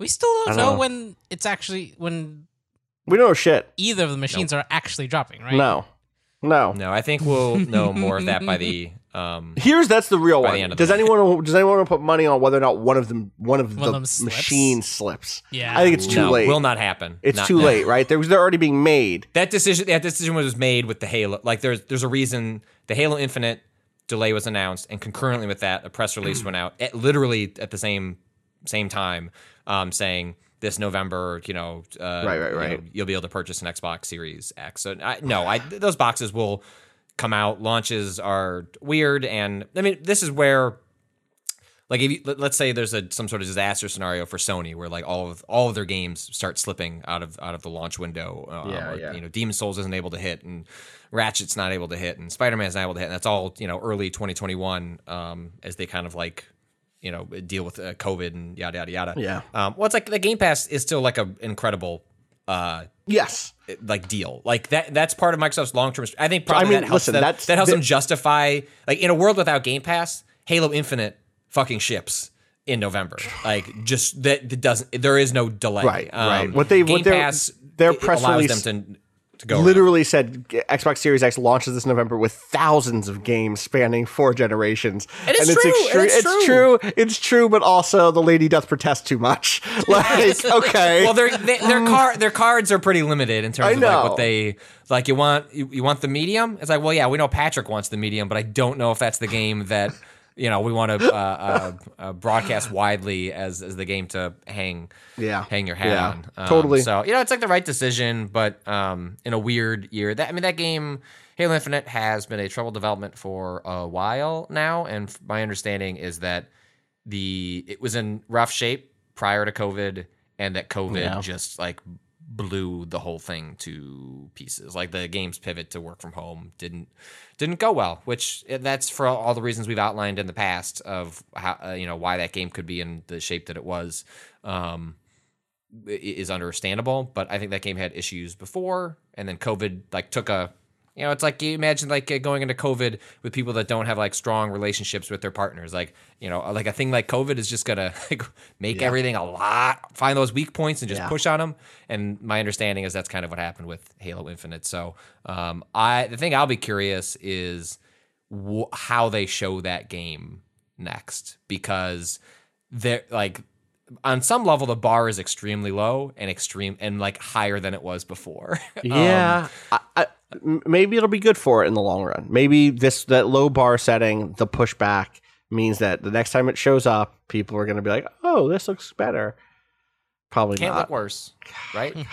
People are gonna be looking for that pop in. They, you know, the Yeah. second time around. So Yeah, I mean, it, it was a good reminder. I, you know, I I know that my taste is idiosyncratic. Like I know, like it's very goofy that we wound up with a platform this big because all of us do have very specific tastes that often differ from the like traditional super mainstream, um, and also are not at the same time. Or we're not talking about like. All of us being in the alt game space, like we're not. I want to be clear. I don't I think like we're Halo. outside I right. to, I, totally. I was excited. I was Totally. ready to. I was ready to But- like Halo Infinite a lot. watching the response to the Halo Infinite trailer is like a great reminder of just how different and versus like the PS5, like that first PS5 event where I was kind of cold on that, and then watching the, the Halo Infinite trailer, and I was like, yeah, okay, that looks like a Halo to me. Versus the like very with a scalpel finding everything wrong with it. The difference between the way I watch these things and the way other people watch these things is is a gulf. You know, people are going to pick apart a Halo trailer piece by piece until the, every flaw is visible. Uh, and uh, not that those flaws were not there. To be clear, like I'm not I'm Yeah. not taking away from that. But I but it is just like I was like, all right, yeah, was expectation looks Yeah. like a Halo to me, I guess. You know, you know. Um, in any case, I think we're gonna take another break. Uh, and when we come back, some of us will be here to talk about the Control DLC. There's a Control event today. That's happening. I don't even want to see that trailer. I don't. You know, Godspeed. But Uh-huh, I, I was right. like, that's in two weeks. Like, I'm good. Like, I'm I'm gonna go into my Alan Wakeness, like eyes closed, not wide open. not you're not woke. You're not Alan woke. You're Alan sleep. Okay. In 2020, Well, we- he's Alan Woke. I it's hmm, I can't Love believe it. they canceled Alan Wake. Actually, what's the what's the bad guy in Alan Wake's name? What's the Mister What's the? Oh, he has a great name. Wait, Er, it's just the the darkness. No, no, no, no. There's that character Oh, who's like the doppel. The yes, Scratch. that's a great Yeah. name for a villain. Yeah. Yeah, That's also course, not there's an a lot of original name, right? Like I mean, no, that's just uh, that's yeah, just, Mr. yeah. Scratch is like a long running, like pseudonym good, of the devil, but it's great. Anyway, um, thanks for joining us, Patrick. I know you're heading out. We're gonna take a break now, and when we come back, I might also be gone. Uh, We're gonna depend how much I need a nap.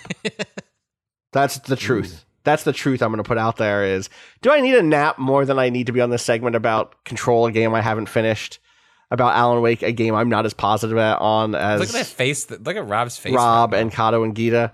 I don't know. Gita's going to tag in and we can talk about that. We'll see. We'll see. Maybe I'm gone. And if I am, I hope everyone has a good weekend. What if that video sucks though? What if what if Uh-huh. this is my Halo Infinite trailer? Yeah. Where I'm like, this is not sufficiently Oh, but that makes- impressive mm. but reverential. That makes me want to be on the podcast more. Austin will stick around to see Rob get, to get put a finger to the wind on Rob's reaction. Yes. Like, oh, he enjoyed it. He's having a great time. I'm gonna take a nap. I'm taking a nap. It's the opposite of my Twitter policy. It's you, you ever see a reaction so normal? He's like, "Ah, I can take a nap. Yeah, I can take a nap right now. I'll sneak away. All right. Uh, we will be back in just a little bit.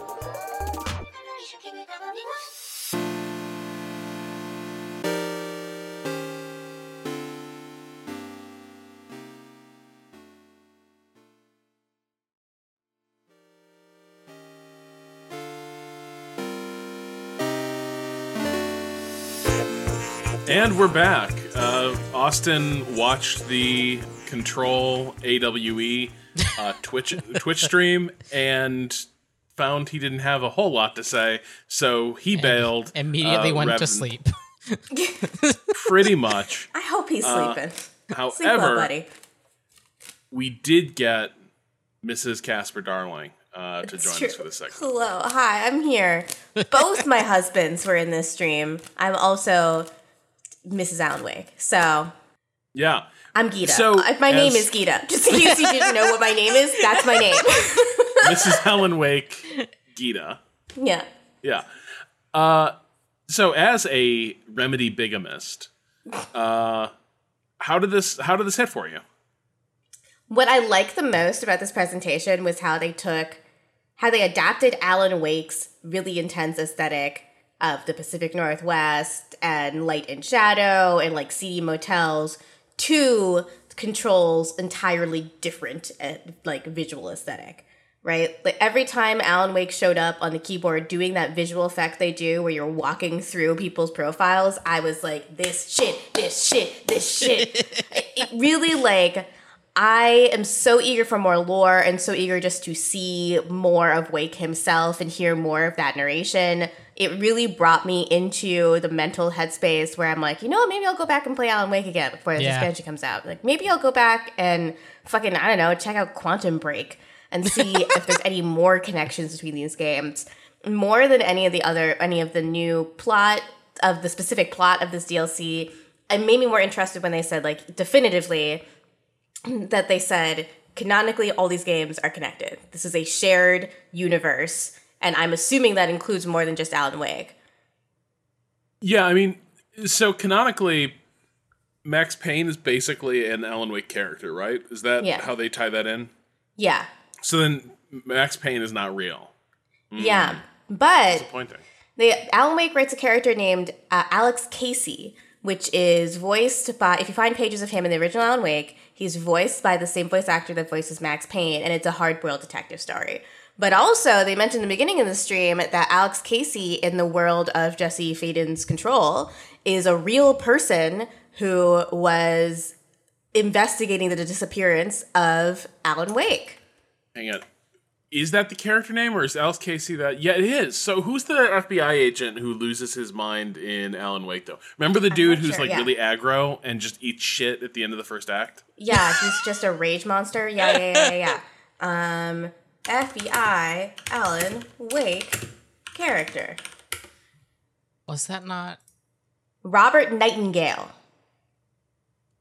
He was the Oh. federal agent, Agent that was pursuing. Yeah, and he was mentioned. Okay, let me pull up this other article I wrote while I was at Kotaku about the connections because I remember mapping this all out before because fans were really like con- really interested in connecting these dots. So Robert Nightingale, I believe, is mentioned in the case file for Bright Falls, Washington, that you can find in. Control. Yes. So the basic idea from what was already pieced together in the game was I tweeted this earlier, so I'm just going to go to my Twitter and drop this in chat. Is that the uh, Federal Bureau of Control went to Bright Falls after Nightingale was taken over by the darkness and disappeared officially. And then from there, uh, the con- the Federal Bureau of Control came in and tried to clean it up as best they could, but obviously something came back with them. Is essentially the setup for this that was already present in the game before all of this. So I wasn't like I knew that these games were already connected. I just didn't realize they were like actually dead set on making it so literal. I'm so glad they have the Right. rights to do that. It would be the best if they had the ability to actually have like uh, Max Payne, the Max Payne in it. But it also feels like this The Alex Max Casey Payne. thing is their weird workaround. Yeah, I'm. uh I think I think that's probably the only thing we're gonna get, especially because the Rockstar thing. Uh, Yeah. they, they kind of, Oh, yeah. and then they rejected the the canon of. I'm not going to get into it. I'm not going to get into it, except that, except to say there's a really gratuitous moment in a cemetery in Max Payne three where he basically says he goes to the grave of his partner who, remember, was a crooked cop who sold him out to the Russian mob. He goes to her grave and it's like, man, I really fucked everything up. I'm so sorry to uh, Winterson. Was that her name? Uh, and he was like, damn, that was my biggest mistake. And I'm like, I don't think it was, man. Uh, she was, she like covered up a massive number of homicides, but Max Payne 3 was like, nah, Max Payne 2 isn't. That that that that's where the series went wrong. Uh, now let's let's now let's murder some people in some favelas. Uh, so Alan Wake is now in control. Austin made one comment that I do kind of agree with, though. He was kind of hoping for a little more Bright Falls flavor in this expansion, and I gotta admit, Yeah. I kind of was too. They, I mean, they only showed us the first 15 minutes. I'm definitely with you. And that I love the oldest house, but I love seeing Jesse as a character out of her element even more. And I feel like if they took her entire town dump and put it in the oldest house, they probably could take a large portion of Bright Falls and do the same. Um, I was hoping once we got to the motel, we'd see more of a Bright Falls vibe because that's like the space where their their two aesthetics of that game and this game merge with each other is uh, in the the motel that they go through to go to different locations. But that kind of was just sort of a, a come and gone moment. Hopefully, we get more. You know, I feel like it would be a big mistake if we didn't get at least like one good set piece of her walking through the Pacific Northwest in this beautiful engine, right? Right. but I- feel like the more I I feel like though like this is not the way that they're presenting this so far has not made me feel like they're not going to do another Alan Wake in some way. And I feel like the the minute I see the minute they start front loading it's Alan Wake, you're back in Bright Falls, that's when I'm going to start feeling like they're not going to do another Alan Wake. Interesting. Yeah, I I want to be there with you. I am definitely. I see on your face some hesitation here. I just have this feeling that we're not gonna see Alan Wake. You know what I mean? That even though they got the rights back, I'm not convinced we'll get Alan Wake 2. Even though I think, uh, given what they do in Control, like I am even more confident they could they could nail a sequel to that oh, they game. could really do it. Yeah, and that engine is uh, exquisite. So things they did show, uh, and I, I think maybe this is somewhat what is driving Austin's hesitancy. Uh, is you have a new section of the oldest house. It looks really similar to, um, oh gosh, what's the um, the the science? Yeah, uh, the level? science, the research Yeah. sector. Yeah. Yes, yes, research. Uh, Central Research uh, was a huge, like, sprawling level with tons of secrets. That appears to be the uh, direction they're going for the investigations division. Yeah. Uh, that Jesse is is going around in, which is good news to me because honestly, I think one of the things that really made me like fall in love with Control was the fact that I basically got completely sidetracked doing tons of shit around the research labs. Oh, and absolutely then same. the Panopticon. Like, I just was went everywhere, did everything. Um, and if that's the if that's sort of the framework they're going for here, with a just a giant space that is full of of stuff like that. Uh, I'm sold. That's probably what I want from a from a control expansion more than anything. Yeah, I feel like that. I mean, I had a very similar experience in the pinup because just like even just looking at things and reading descriptions of things, I found intellectually stimulating in both of those sections. Right, like they they do a lot of the work of sort of lining up secrets for you. It's like being tossed a perfect pitch, right? And you know you're gonna hit a home run every time. They manage to fi- make guide you to new information in a way that makes you feel like you're figuring everything out. It's so they're highly curated, but at the same time, like dependent on your curiosity and your sense of discovery. And I just really felt I loved looking at all the different little objects in the Panopticon that were behind, and like the ways that they had been breached, and like the evidence of people around them. It's such a fucking cool environment. I am a little, I guess, I I do I think I want to see more ways that this building can be. Like if they're going to Yeah. be so dedicated to having everything in control take place in the oldest house, I want to see more examples of what a brutalist space can look like and how it can go out of control. I do like some of the new visual effects they showed off, like the the repeating boxes and the repeating that side table that was just sort of morphing and re- repeating itself across a hallway. And I like how the darkness integrates into the aesthetic that's already present. Another really good example of them taking something that was established in Alan Wake and then making it fit control without it feeling like it's sticking out like a sore thumb. This is sort of the opposite version of what uh like Joss Whedon did when he did that first Avengers movie, where he just brought every movie's individual visual aesthetic to the same film and put it in like a very gray, glum background so that they felt cohesive because they were all the brightest thing. Here, it's like they definitively nailed down what control looks like and feels like. And they were like, what are the parts of Alan Wake we can put in the oldest house that mm-hmm. still makes sense? And they, they really, really got that. But I want the space itself to feel a little bit different at this point. Yeah, I think about like for me, what was what is missing in what we've seen so far is um, I have seen every version and configuration of the 50s and 60s office pods. Uh, you know, where there's you know central central desks and then offices spoking around the, uh, the the hub area. I've seen every variation on that.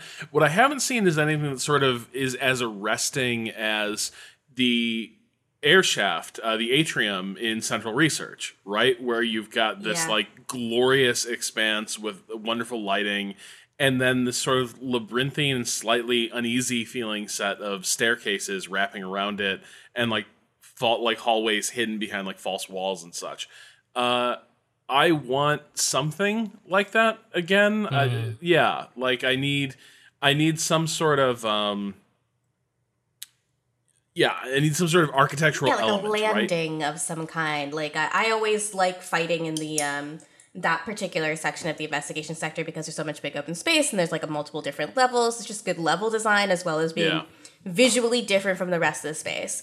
And you can you understand then also it gives context to what the research division is in relationship to the other ones. This is a division of people who are given been given like all the funding in the world essentially. You know you can tell like what that organization is like just based on the spaces they're in. Whereas you know the containment uh, area is darker and spookier and more drab right? And it has the its vis- its moment of you know visual signifier is, is the panopticon which is a prison that's built of many different like much different materials is much sparser is more industrial. I need some i need a visual signpost so i can understand what the investigations divisions like is within this organization and we just haven't seen that. So maybe it'll show up but so far i want to have a hint you know? Like what are they the cool like secret agent guys right? Like what what are they? What is this department in relationship to the rest of the federal bureau of control Yeah. It like where is the is this where like the the Fox Mulder of, of Yeah. the FBC works? Yeah, are we gonna Uh, look up at these like popcorn ceilings and see a bunch of pencils stuck up there? Yeah. I got it. Like, admittedly, though, things that did, and I, I suppose this is the thing that has me hoping that they're keeping a bit under wraps is like we got glimpses of things that have been implied. Like, for instance, there was that walled off part of uh, the oldest house that just said entrance to New York subway. Uh, Yeah. And you don't get to go in. It looks like now, at least we saw some subway cars uh, that, that look like they're in play. We saw a lunar lander uh, Yep. for some kind of reason. And I like that implies a level of goofiness that I'm extremely here for and am Yep. looking forward to. I just hope that the Federal Bureau of Control fake the moon landing. How rad would that be? You know, Fakes the moon landing because an altered world event happened that put something on the moon yes, absolutely. or some shit like that, right? Where it's like Yeah, it's a cover of a Stanley cover. Kubrick, yeah, I hope Kubrick was involved. I hope Kubrick wow. was, yeah, like if that, like it was a last minute, like shit, there's an AWE on the moon and they're supposed to go tomorrow. We got to figure something out.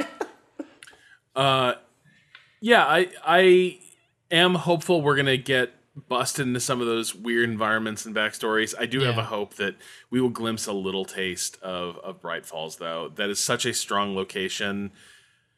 Remember, remember the fucking giant deer for the Deer Fest God. being chased by that thing. That ruled. so cool.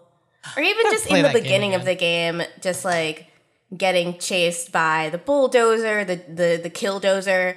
Um, yes.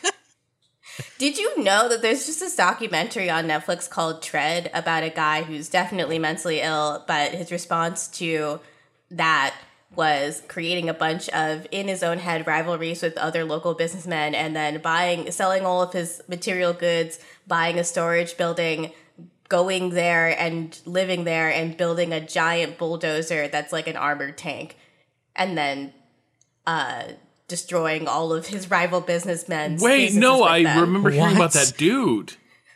There's a documentary about Netflix out that's called Tread, but like Killdozer was right there. That's what he built. Yes, I remember this. I remember Yeah. like police couldn't God. stop him because he was in an armored vehicle, and uh, yeah. yeah, They like Wow. literally he hit something that knocked loose all the antifreeze in his vehicle and he realized that this was the end of the road. I'm pretty sure he welded himself in there because he he spoiler alert, he killed himself, but also it's just the news, so I guess it's not spoilers. But uh I mean, good that he was not able to literally demolish the whole town, I suppose. They were thinking about calling it an airstrike. Anyway, uh we're talking about Alan Wake. Yeah, like even those sequences in the Pacific Northwest where it's just like you in the dark and you hear a rumble and you're just like, fuck. Like there's the evocativeness of not ju- of that's like the the light and sound design in that game is something that I want to see a return to. Like just the interplay of light and shadow. I'm glad that they've like uh, they've brought back the light and darkness mechanic, which makes me gives me hope that we are going to get some really good moments with Jesse just running from moments of light to moments of light. But I want to see some pine trees, or at least like an episode of the TV show, the fake of Night Springs, right? What if the puppets went on that? Oh, anyway, sorry. When I saw the TV in uh, uh, the in the Pacific Overlook, or uh, what was the hotel? Um, At Overlook. Ocean Ocean View. Ocean Motel. View Hotel, right? That's plainly not within view of an ocean. Got it. God help me, I love it. Yep. Uh, yep. The the Ocean View Hotel. When I saw the when I saw the TVs in that, I was like, they're gonna they're gonna bring Night Springs back. Yeah. uh, and I was so disappointed when it was just static. But like, I expect some Night Springs. I um, do. I also the thing that does have me just completely bought in is because because I think it reflects an understanding of like what worked best about Alan Wake. Uh, making Emil Hartman the monster who is like lurking in uh, in the bureau because the like that whole segment where Wake is like institutionalized and gaslit by Hartman, who is trying to basically create like a creative studio out of people he's like kidnapped and is using mental health holds to Yeah. like enslave. Um, was such a weird and good like detour in that game, and it is so memorable uh, for like b- providing a really useful break in that action and sort of reframing what is going on uh, in this game and what it's about. Having that character come back, I think, is a really smart decision, um, Yeah. and has me enthusiastic about like whatever they have planned. Yeah, it's um hmm, I was also looking at the Alan Wake fandom wiki and saw that uh mentioned in the case files that are already in control, Robert Nightingale and Emil Hartman uh, disappeared before the Federal Bureau of Control could make it to Bright Falls. So it makes me feel like if Hartman, if they're dropping this big thing now, which is that Hartman is the villain here, where could Nightingale perhaps show up if he also was not recovered before the the Federal Bureau of Control made it there? There's there's just like a lot of really good like kernels that really feed into the whole like horror writer vibe here also that Alan Wake is bringing to the table. Like we're basically Remedy does this thing where they just kind of take you on a on a nice carnival of different kinds of science fiction pulp in their games. Mm-hmm. You know, and here is the meeting of like eldritch horror pulp and Stephen King style horror novel pulp. And the thing that they are like definitely where they meet in the middle is with this strong narrator voice and small things that have huge significances here. So if we know that Emil Hartman's coming back, I'm pretty sure and Nightingale should come back. I just really hope we see Barry. I, I just really hope Yes.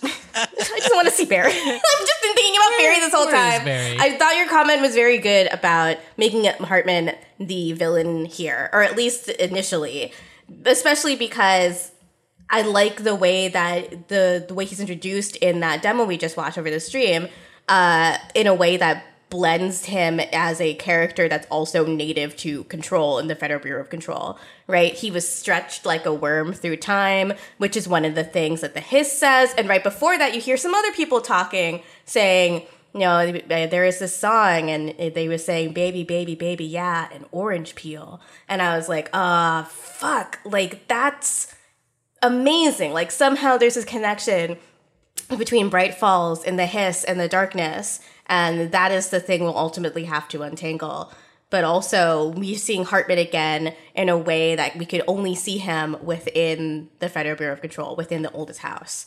So it's fucking tight, just fucking tight shit. And I, it's hard to talk about it in a linear way because I just keep remembering all the things that I was hoping that happen. Even if we just hear Barry's voice, I would just love that. Barry is the agent that everyone wishes they have. and he um He, he really I think it's the same voice that one. actor as the nerdy little mobster in the Max Payne games. Oh yes. oh lovely. Remember the guy you have to escort in the Captain Baseball Bat uh, Yep. outfit who has the little Yep. squeakers in his feet? Oh my Um, god. God, what a what a legendary game. God, um, I just how cool is Remedy?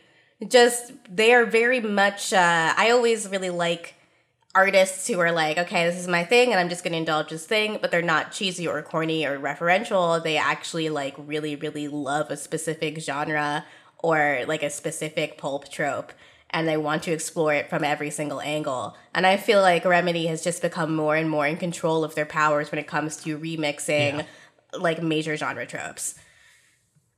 Which is interesting to me because to me it always feels like the the thing that confounds me about Remedy is that they're like one of those um, almost like a wince wince comic where you Yeah. you push the thing to the point where it begins to break and starts to suck and then keep pushing and you find that on the other side of that you get to something really special and funny Yeah. um, and remedy seems to always like on its face it's like this is kind of dumb like it's kind of cool it's kind of dumb and then there's a lot of like oh this is there is a lot of like really derivative crap in this and like bad writing that is intentional i don't know and then it keeps pushing through until you end up with yeah, that's a really great like genre tribute. That is a, that like Yeah. not only not only a tribute, it's not like just a cover, but it's also an interesting like um, exploration of why we love the things we love, like a, a reflection on enthusiasm itself. Yes. I feel like the statement it's not a lake, it's an ocean is about the things that we like about that kind of horror writing, right? Where it's more so the implication of the thing than the thing itself that scares us. In fact, the more you actually see of the thing, of the guy in the diving helmet, the less scary it is. But they end that game, Alan Wake, on this moment of you are on the precipice of understanding a greater secret that will change the world. And that is the appeal of that kind of writing entirely. So, I mean, in a way, maybe don't have a direct follow up to Alan Wake. Maybe stick him just in control because the point of that game, I think, is the mystery and the joy and the danger of standing on the precipice, the precipice of knowledge and the precipice of understanding. Uh, I would love. I, I would be very happy if somehow they wedded these two universes. Like I'm here for Alan Yeah. Wake 2. I'm also here for a like Jesse goes out into the field at some point in, in a down the road mm. control sequel and it, Yeah. like has to go deal with some Alan Wake shit. But you're like I think you've you've hit on it though like they're like we're we're I think the reason so many of us are, are fixated on Alan Wake in a in a weird way, this kind of sleeper game that underperformed uh, pretty famously. Uh, yeah, it it is it, it does leave you on this real on this it does end on a real high note and you're ready for more. And I think Control to its credit did the same thing. Like maybe this is the power they've really mastered is this notion of by the time the credits roll on their games, you've somehow completely bought into the premise and all the goofy weird shit, and now you're just uncritically uh, in in love with it. And that's where I've been with Control. That's where I've been with Alan Wake. Uh, so yeah, just whatever it takes to get me more. Uh, I'm I'm here for. Uh, there was one other announcement that really caught my attention. Um, An art book. Oh, I oh thought you my were gonna. fucking god! I like almost else. immediately went to go see if I could pre-order it. I don't have any money at all right now. I need it so bad. Ugh, Jesus. Very I they already released a lot of this art online, but the idea of having a beautiful book that I can look through that will have like making of and behind the scenes documentation about some of this stuff. That's what I really need this book for. I'm so curious about the process of designing this game. Kato, what did you think I was going to say? Oh, uh, I forgot that you had already mentioned that, so I was just like, oh yeah, there was this other cool part. No, it's uh, it's it was kind of like you know set as an aside, but I thought it was actually pretty great. Is that they're adding assist mode for free? To Oh, everyone, yeah. which is a thing I would love to see in more kind of AAA space. Like we've seen it like uh in the indie space a lot, um, but this the specific idea of being able to tailor the like da- it's like they had damage dealt taken damage dealt damage taken like how fast your energy regens all of that stuff you can just like turn up and down as much as as much as you want um which i think is a thing that i mean under, understandably it is a lot of work but uh, i would love to be able to see in more games um Yeah, I was thinking that because my boyfriend doesn't play a lot of games, but he does like games. And he was, you know, I remember him telling me that he got really, really stuck on Tommasi, which is, I think, the one of the first bosses that people get stuck on is Tommasi. And I was thinking, like, oh, I wish I could have been there with him to sort of coach him through it because I did this whole process where you're running from pillar to pillar and then you just let, you know, you throw things at him and then you have to run and dodge everybody else while you're still getting your health back up. It was like hours of me strategizing to get this done. When sometimes you just need to have a, a little bit more damage dealt, uh, just a little bit, and you'll be fine. right To the thing about Tommasi, though, here is I, I I saw a lot of people complaining of the Tommasi fight, and I was like, "What do you mean?" I it didn't seem that bad. Um, there's two Tommasi fights, Yeah. and I didn't encounter the second one the first time I played the game. Like I just totally straight up walked past that room like every Wild. time. So I was like, "What are people on about?" Like Tommasi being hard. No, to kill Tommasi sucks, man. Like I heard about the assist mode, and I was like, you know, I might, uh, I might need Mold some Might go back and- to deal Yeah. with that guy. Yeah, yeah, yeah. Like it's just. I mean, when they also said more control points, I was like, oh, thank fuck. Like some of these control points are located in places where you just have to walk forever to actually get to the place where you need to be, and I was just happy, just so happy. This game was hard, and I think not in an unfair way, but I think they are definitely approaching a place where, like, if you're coming in from Alan Wake and you're not here and you're already bought in from Control, having an assist mode is just going to be nice for you. Like, I, I like the shooting a lot. I'm happy about new guns. I'm happy about being able to lift more, you know, Lift more things. levitate, lift more things. It's like yeah. power I use the most, and now I can use it in, in a more efficient way. Um, I think just in assist mode is going to be real, real, real nice for a lot of people. it's a, it's tough. It's I think maybe the hardest game that I've tried to actually be good at. Right, that I've tried to meet at its own terms. A lot of the time, I'll approach a game that's like hard and not meant to be like, competitive or anything, and I'm just like, I am not here for this currently. if it does, if the the combat doesn't like automatically sync in my brain, it's like I get a lot of that sort of hardness satisfaction from strategy games. Really, like shooters are not really where I seek things to be hard. Um, so I just feel like this is opening up the chance for more people to discover how fucking crazy and wild and uh, charming control is. I, I, it's always good, I think. And to get this granular, I think is the best way to approach difficulty. I just am interested in seeing what you can control in control. uh, Waka waka. that's an August twenty seventh release date, was it? I yes. Yes. Thank you, Kato. Yes. Are we all confident in that? Kato, is that a is that a yes? I'm googling it, or is that a that sounds a right to me? As I'm, it's going into Google. All August twenty seventh. Control Yeah. uh, expansion two AWE. Yeehaw, baby! Can't. I mean, that's like around the corner. That's two Man, it's weeks gonna from be- today. It's gonna be rough now, for yeah. you because you're gonna be like, you gotta finish that Crusader Kings review, and Yes. then Alan Wake needs your help. Uh, Attention, control gamers. Alan Wake needs your help. Finish the fight.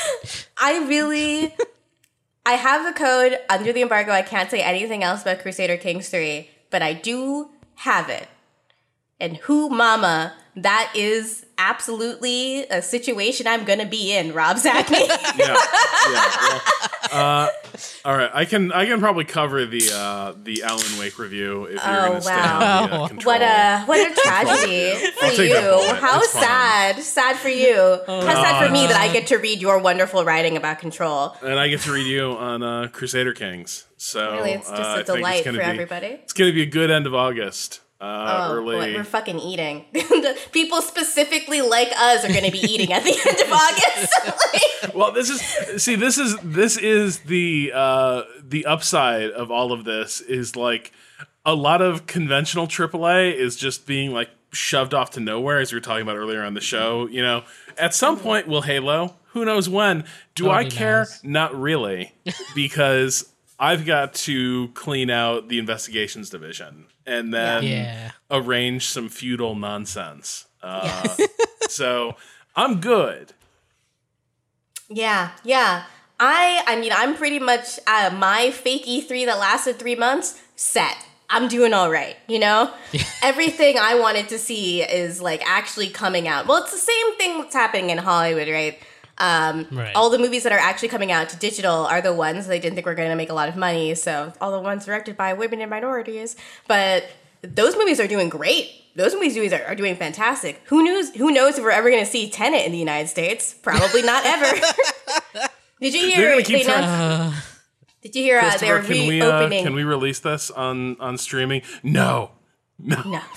No, Christopher only I Nolan- send, only send Fortnite. vaccines to every American. If you buy before- a ticket to see Tenet is like four hundred dollars, unless you have insurance. or or five thousand V bucks. Oh no! God. Uh, Yeah. Did you see that AMC is reopening? By the way, David told me this this morning. Oh, that was that's fucking grim, man. AMC is reopening. Guess okay. how much money the tickets are? Guess how much? You have to Fifteen guess. cents. 15 cents. 1920s prices. 2020 No, movies. Specifically, 1920. What? uh What was the economic context for 1920? Uh, anyone? anyone know what might have happened in 1919? Oh God, not fucked up. It's so fucked up. AMC is like, man, it's uh it's plague times again. Let's celebrate the reopening of theaters Yeah, AMC and the Spanish influenza. AMC is already 15 in the fucking cool zone right now. The rest of us are headed right there. They're already there. And also like so 15 cents. So if that if that promotion were to work, right? It won't, but if it were to work and puts asses in seats, uh what their plan is to just jam theaters full of people trying to pay, like see a cheap show. Yeah. If they're not, if they're like- socially distancing, then they're gonna make like a dollar maximum on every showing of every movie. But they're not gonna do that. They're gonna try to put as many people in there as possible. Which, thank you AMC for making sure this plague never ends. God. Don't go to the movies unless it's only you in the theater. Even then, don't submit the people that are working there to your presence. they don't want to be there either. They'd rather be at home playing Control, uh, like we will be. Uh, but that will do it for this week's episode. Sorry, I've got some chaos happening with the dog uh, in the background, so Oh, I'm going to do a very quick outro here. We'll be back next week. As always, you can follow us on Twitter at Waypoint. Where can people find you, Gita Jackson? Exo Exo Gossip Gita. Kato. At A underscore Kato underscore appears. You can find me on Twitter at Rob Zacny. As always, thank you to bo en for letting us use the track Miss You off the EP Pale Machine. Learn more at waypoint.zone slash Bowen. Uh, and please read our stuff. We've got lots of great stuff this week. Uh, Gita had a really uh, thought provoking piece on uh, black character creation options in The Sims and the work the community's been putting in there to uh, address some major gaps that have existed in The Sims for ages. Uh, you can check out my review of a Total War Saga Troy. which I definitely had to find replace the title uh, before it went live because I got it wrong literally every time uh, in my draft. Wow. Uh, but it's all good stuff. You can read it on Waypoint, uh, also known as Vice Games within Motherboard. It's all good. Listen to us next week. Uh, we'll be back. Well, Gita will be on vacation. Uh, honey, That's right, suckers. I'm tired. a, a well-earned rest. Uh, but but for now, uh, we we must leave you. We're back next week with another Waypoint Radio.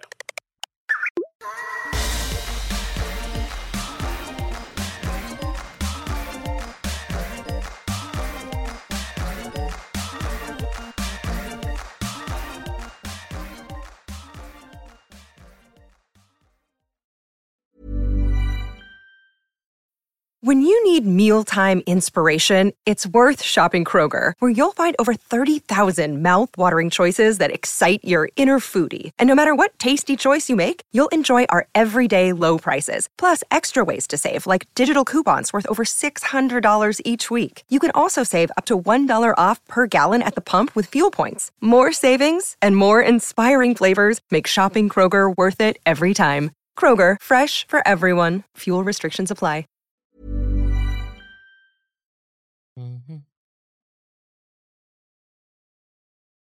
I'm not crazy, right? The most notable thing at the start of that stream, though, was like we gave Jesse an ass. like Uh, you're not wrong. It was that outfit was dubious. I would say. Yeah, it was. It's not great. I'm trying to remember what a stormtrooper's butt looks like. Pardon. Said now I'm trying to remember what a stormtrooper's butt looks like. Don't they have armor plate there? Do they? This is what I'm wondering. Yeah. Because that's. I was like, oh, I guess the armor plating would have to be curved in a certain yeah. way So to like really. uh, okay. Do Yeah. There's there- armor plate. are there are there just butts out? No, there's armor plate. Okay. Yeah. Uh. So yeah, it looks like the armor go the whole, all the way around. That's what I'm wondering. No, okay. no, no, no, no. Okay, so it looks like there's a front piece and a back piece, and then you don't see the gap because, of course, there's arm arm armor uh, in most of the shots, but uh, and then there's a belt that sort of covers up, covers up the gap, but there, there is a gap. Okay. Um, so the back and stuff is all one assembly, uh, which means I can stormtroopers not sit down? I don't think they can. See, this is this is a sort of like logistical issue. It's like I can see why, but it, this also it also felt too prominent. Like there are ways to make that plating happen and not have it be so ass out. Okay, so yeah, yeah, yeah. Okay, but then how do they sit? How do they sit? How does a stormtrooper sit? Hi, Gita. Hi, what's up? What are you talking about? Stormtroopers. Uh, Okay, the reason we're talking about this Yeah. is because I thought it was an interesting decision to have the new the new armor, the new the new outfit for Jesse, basically be like astronaut armor, but with like a little booty hole cut out. Um, and I don't know how that sat with me. Uh, I mean, it didn't seem much like a booty hole cutout, more so than like a, a nice, comfortable seat that you are carrying with you. Just a padded butt area. so wait, so you think it's like a Tom Cruise Valkyrie situation where like there's a padded prosthetic butt? Yeah, you That- can sit down sometimes. you can just chill. It's got the two straps on either side. You know, maybe you need to take the butt pad off and just carry it with you. the opening cutscene of AWE is Jesse talking about that tailbone injury that's like really been shitty ever since the foundation. Oh man, like I fell down a cavernous pit and like I'm just in agony here. And then her friend, like the scientist, is like, "What about this?" What I'm realizing is looking at these stormtrooper outfits is that none of them have any ass. Because if they did, there would be some some hangage from the gaps here. Yeah. What was that thing that Oscar Isaac said about his ethnic hips and those ships?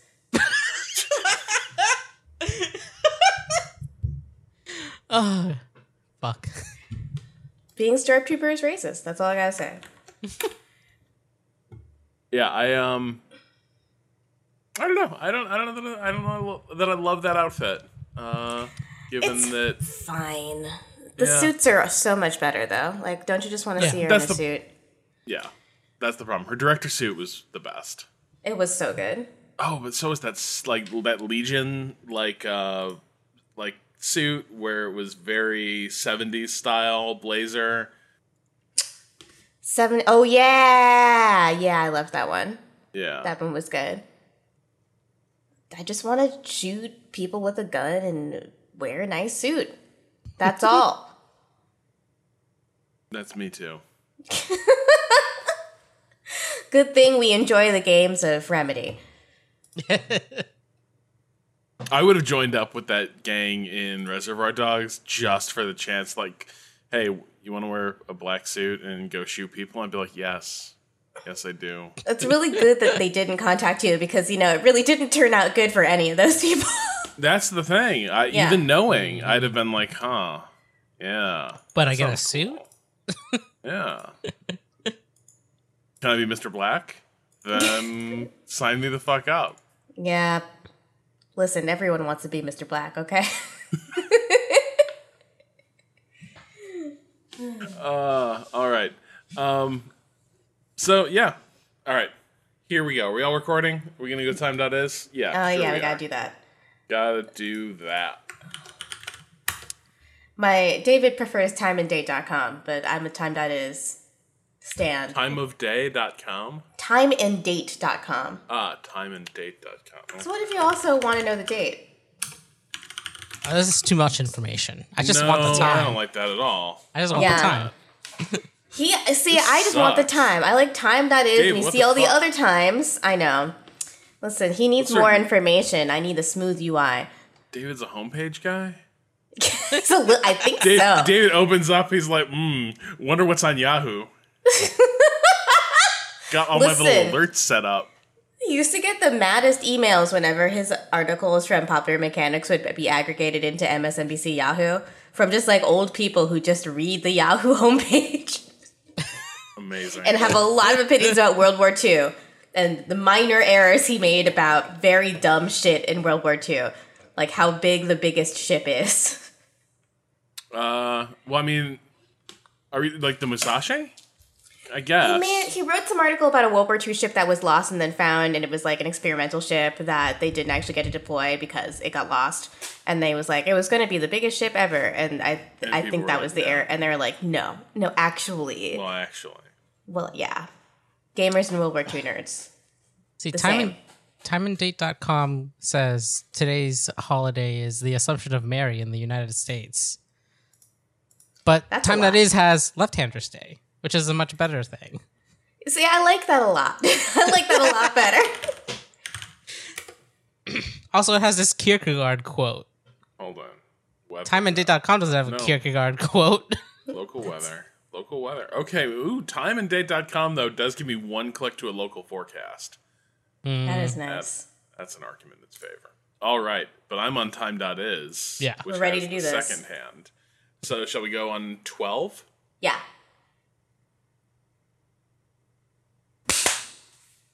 Excellent. All right. And let's just get into it, shall we? We shall. That yet. We've had we had like 96 for a little Yeah. while back in June, but that's like even for the AC in our house. That's like I have to look. I got to look the night before, and it's like all right when we're up at 6:30 with the kids. It's like set that baby down to like we normally have it at like 69, 70, and then it's like yeah, put yeah. that baby down to 67. It's gonna be a little a little wintry in the house right now, but uh because we're gonna watch that AC go gunk. gunk, Yeah, it's gonna lose that fight eventually. God, you're just like trying to race to to nighttime to when it maybe starts yeah, to get you're back try- the other I was way. like, I wanted to like like uh, eventually get to what the house is normally at for like the most important parts of the day, and then yeah, yeah. the sun goes down, and then we're we're okay. Um, Hello. yeah, Sorry we've for got that. uh, Uh, Austin, you sound odd. I don't know what it is. uh, one, two, three. Um, Sounds fine to me. check one, two, three. My stuff's to the right. My stuff is right. Oh, okay. Just sounded Uh, more compressed than usual. I don't know. Let me make sure I don't have any bullshit on. Noise suppression is off. Just uh, nothing else about my setup has changed. Yeah, it, maybe it's just the internet. Then. Um, oh, oh, oh. Uh, I know exactly what it is. I have. I I raised my input sensitivity, um, which means that you're getting like my audio is getting clipped, or I lowered my ins- my input sensitivity for some reason. Oh, because there was audio was bleeding through my headphones because it was it was Mhm. set up wrong. Anyway, but my That's wife's file my file is fine. Please, Okay, please, that's fine. Patrick, lower your input sensitivity. um, I'm ready whenever. yeah, that's how it is. all right. Let's do uh, forty five. It hitched right as we set it, but I think we're good. Okay.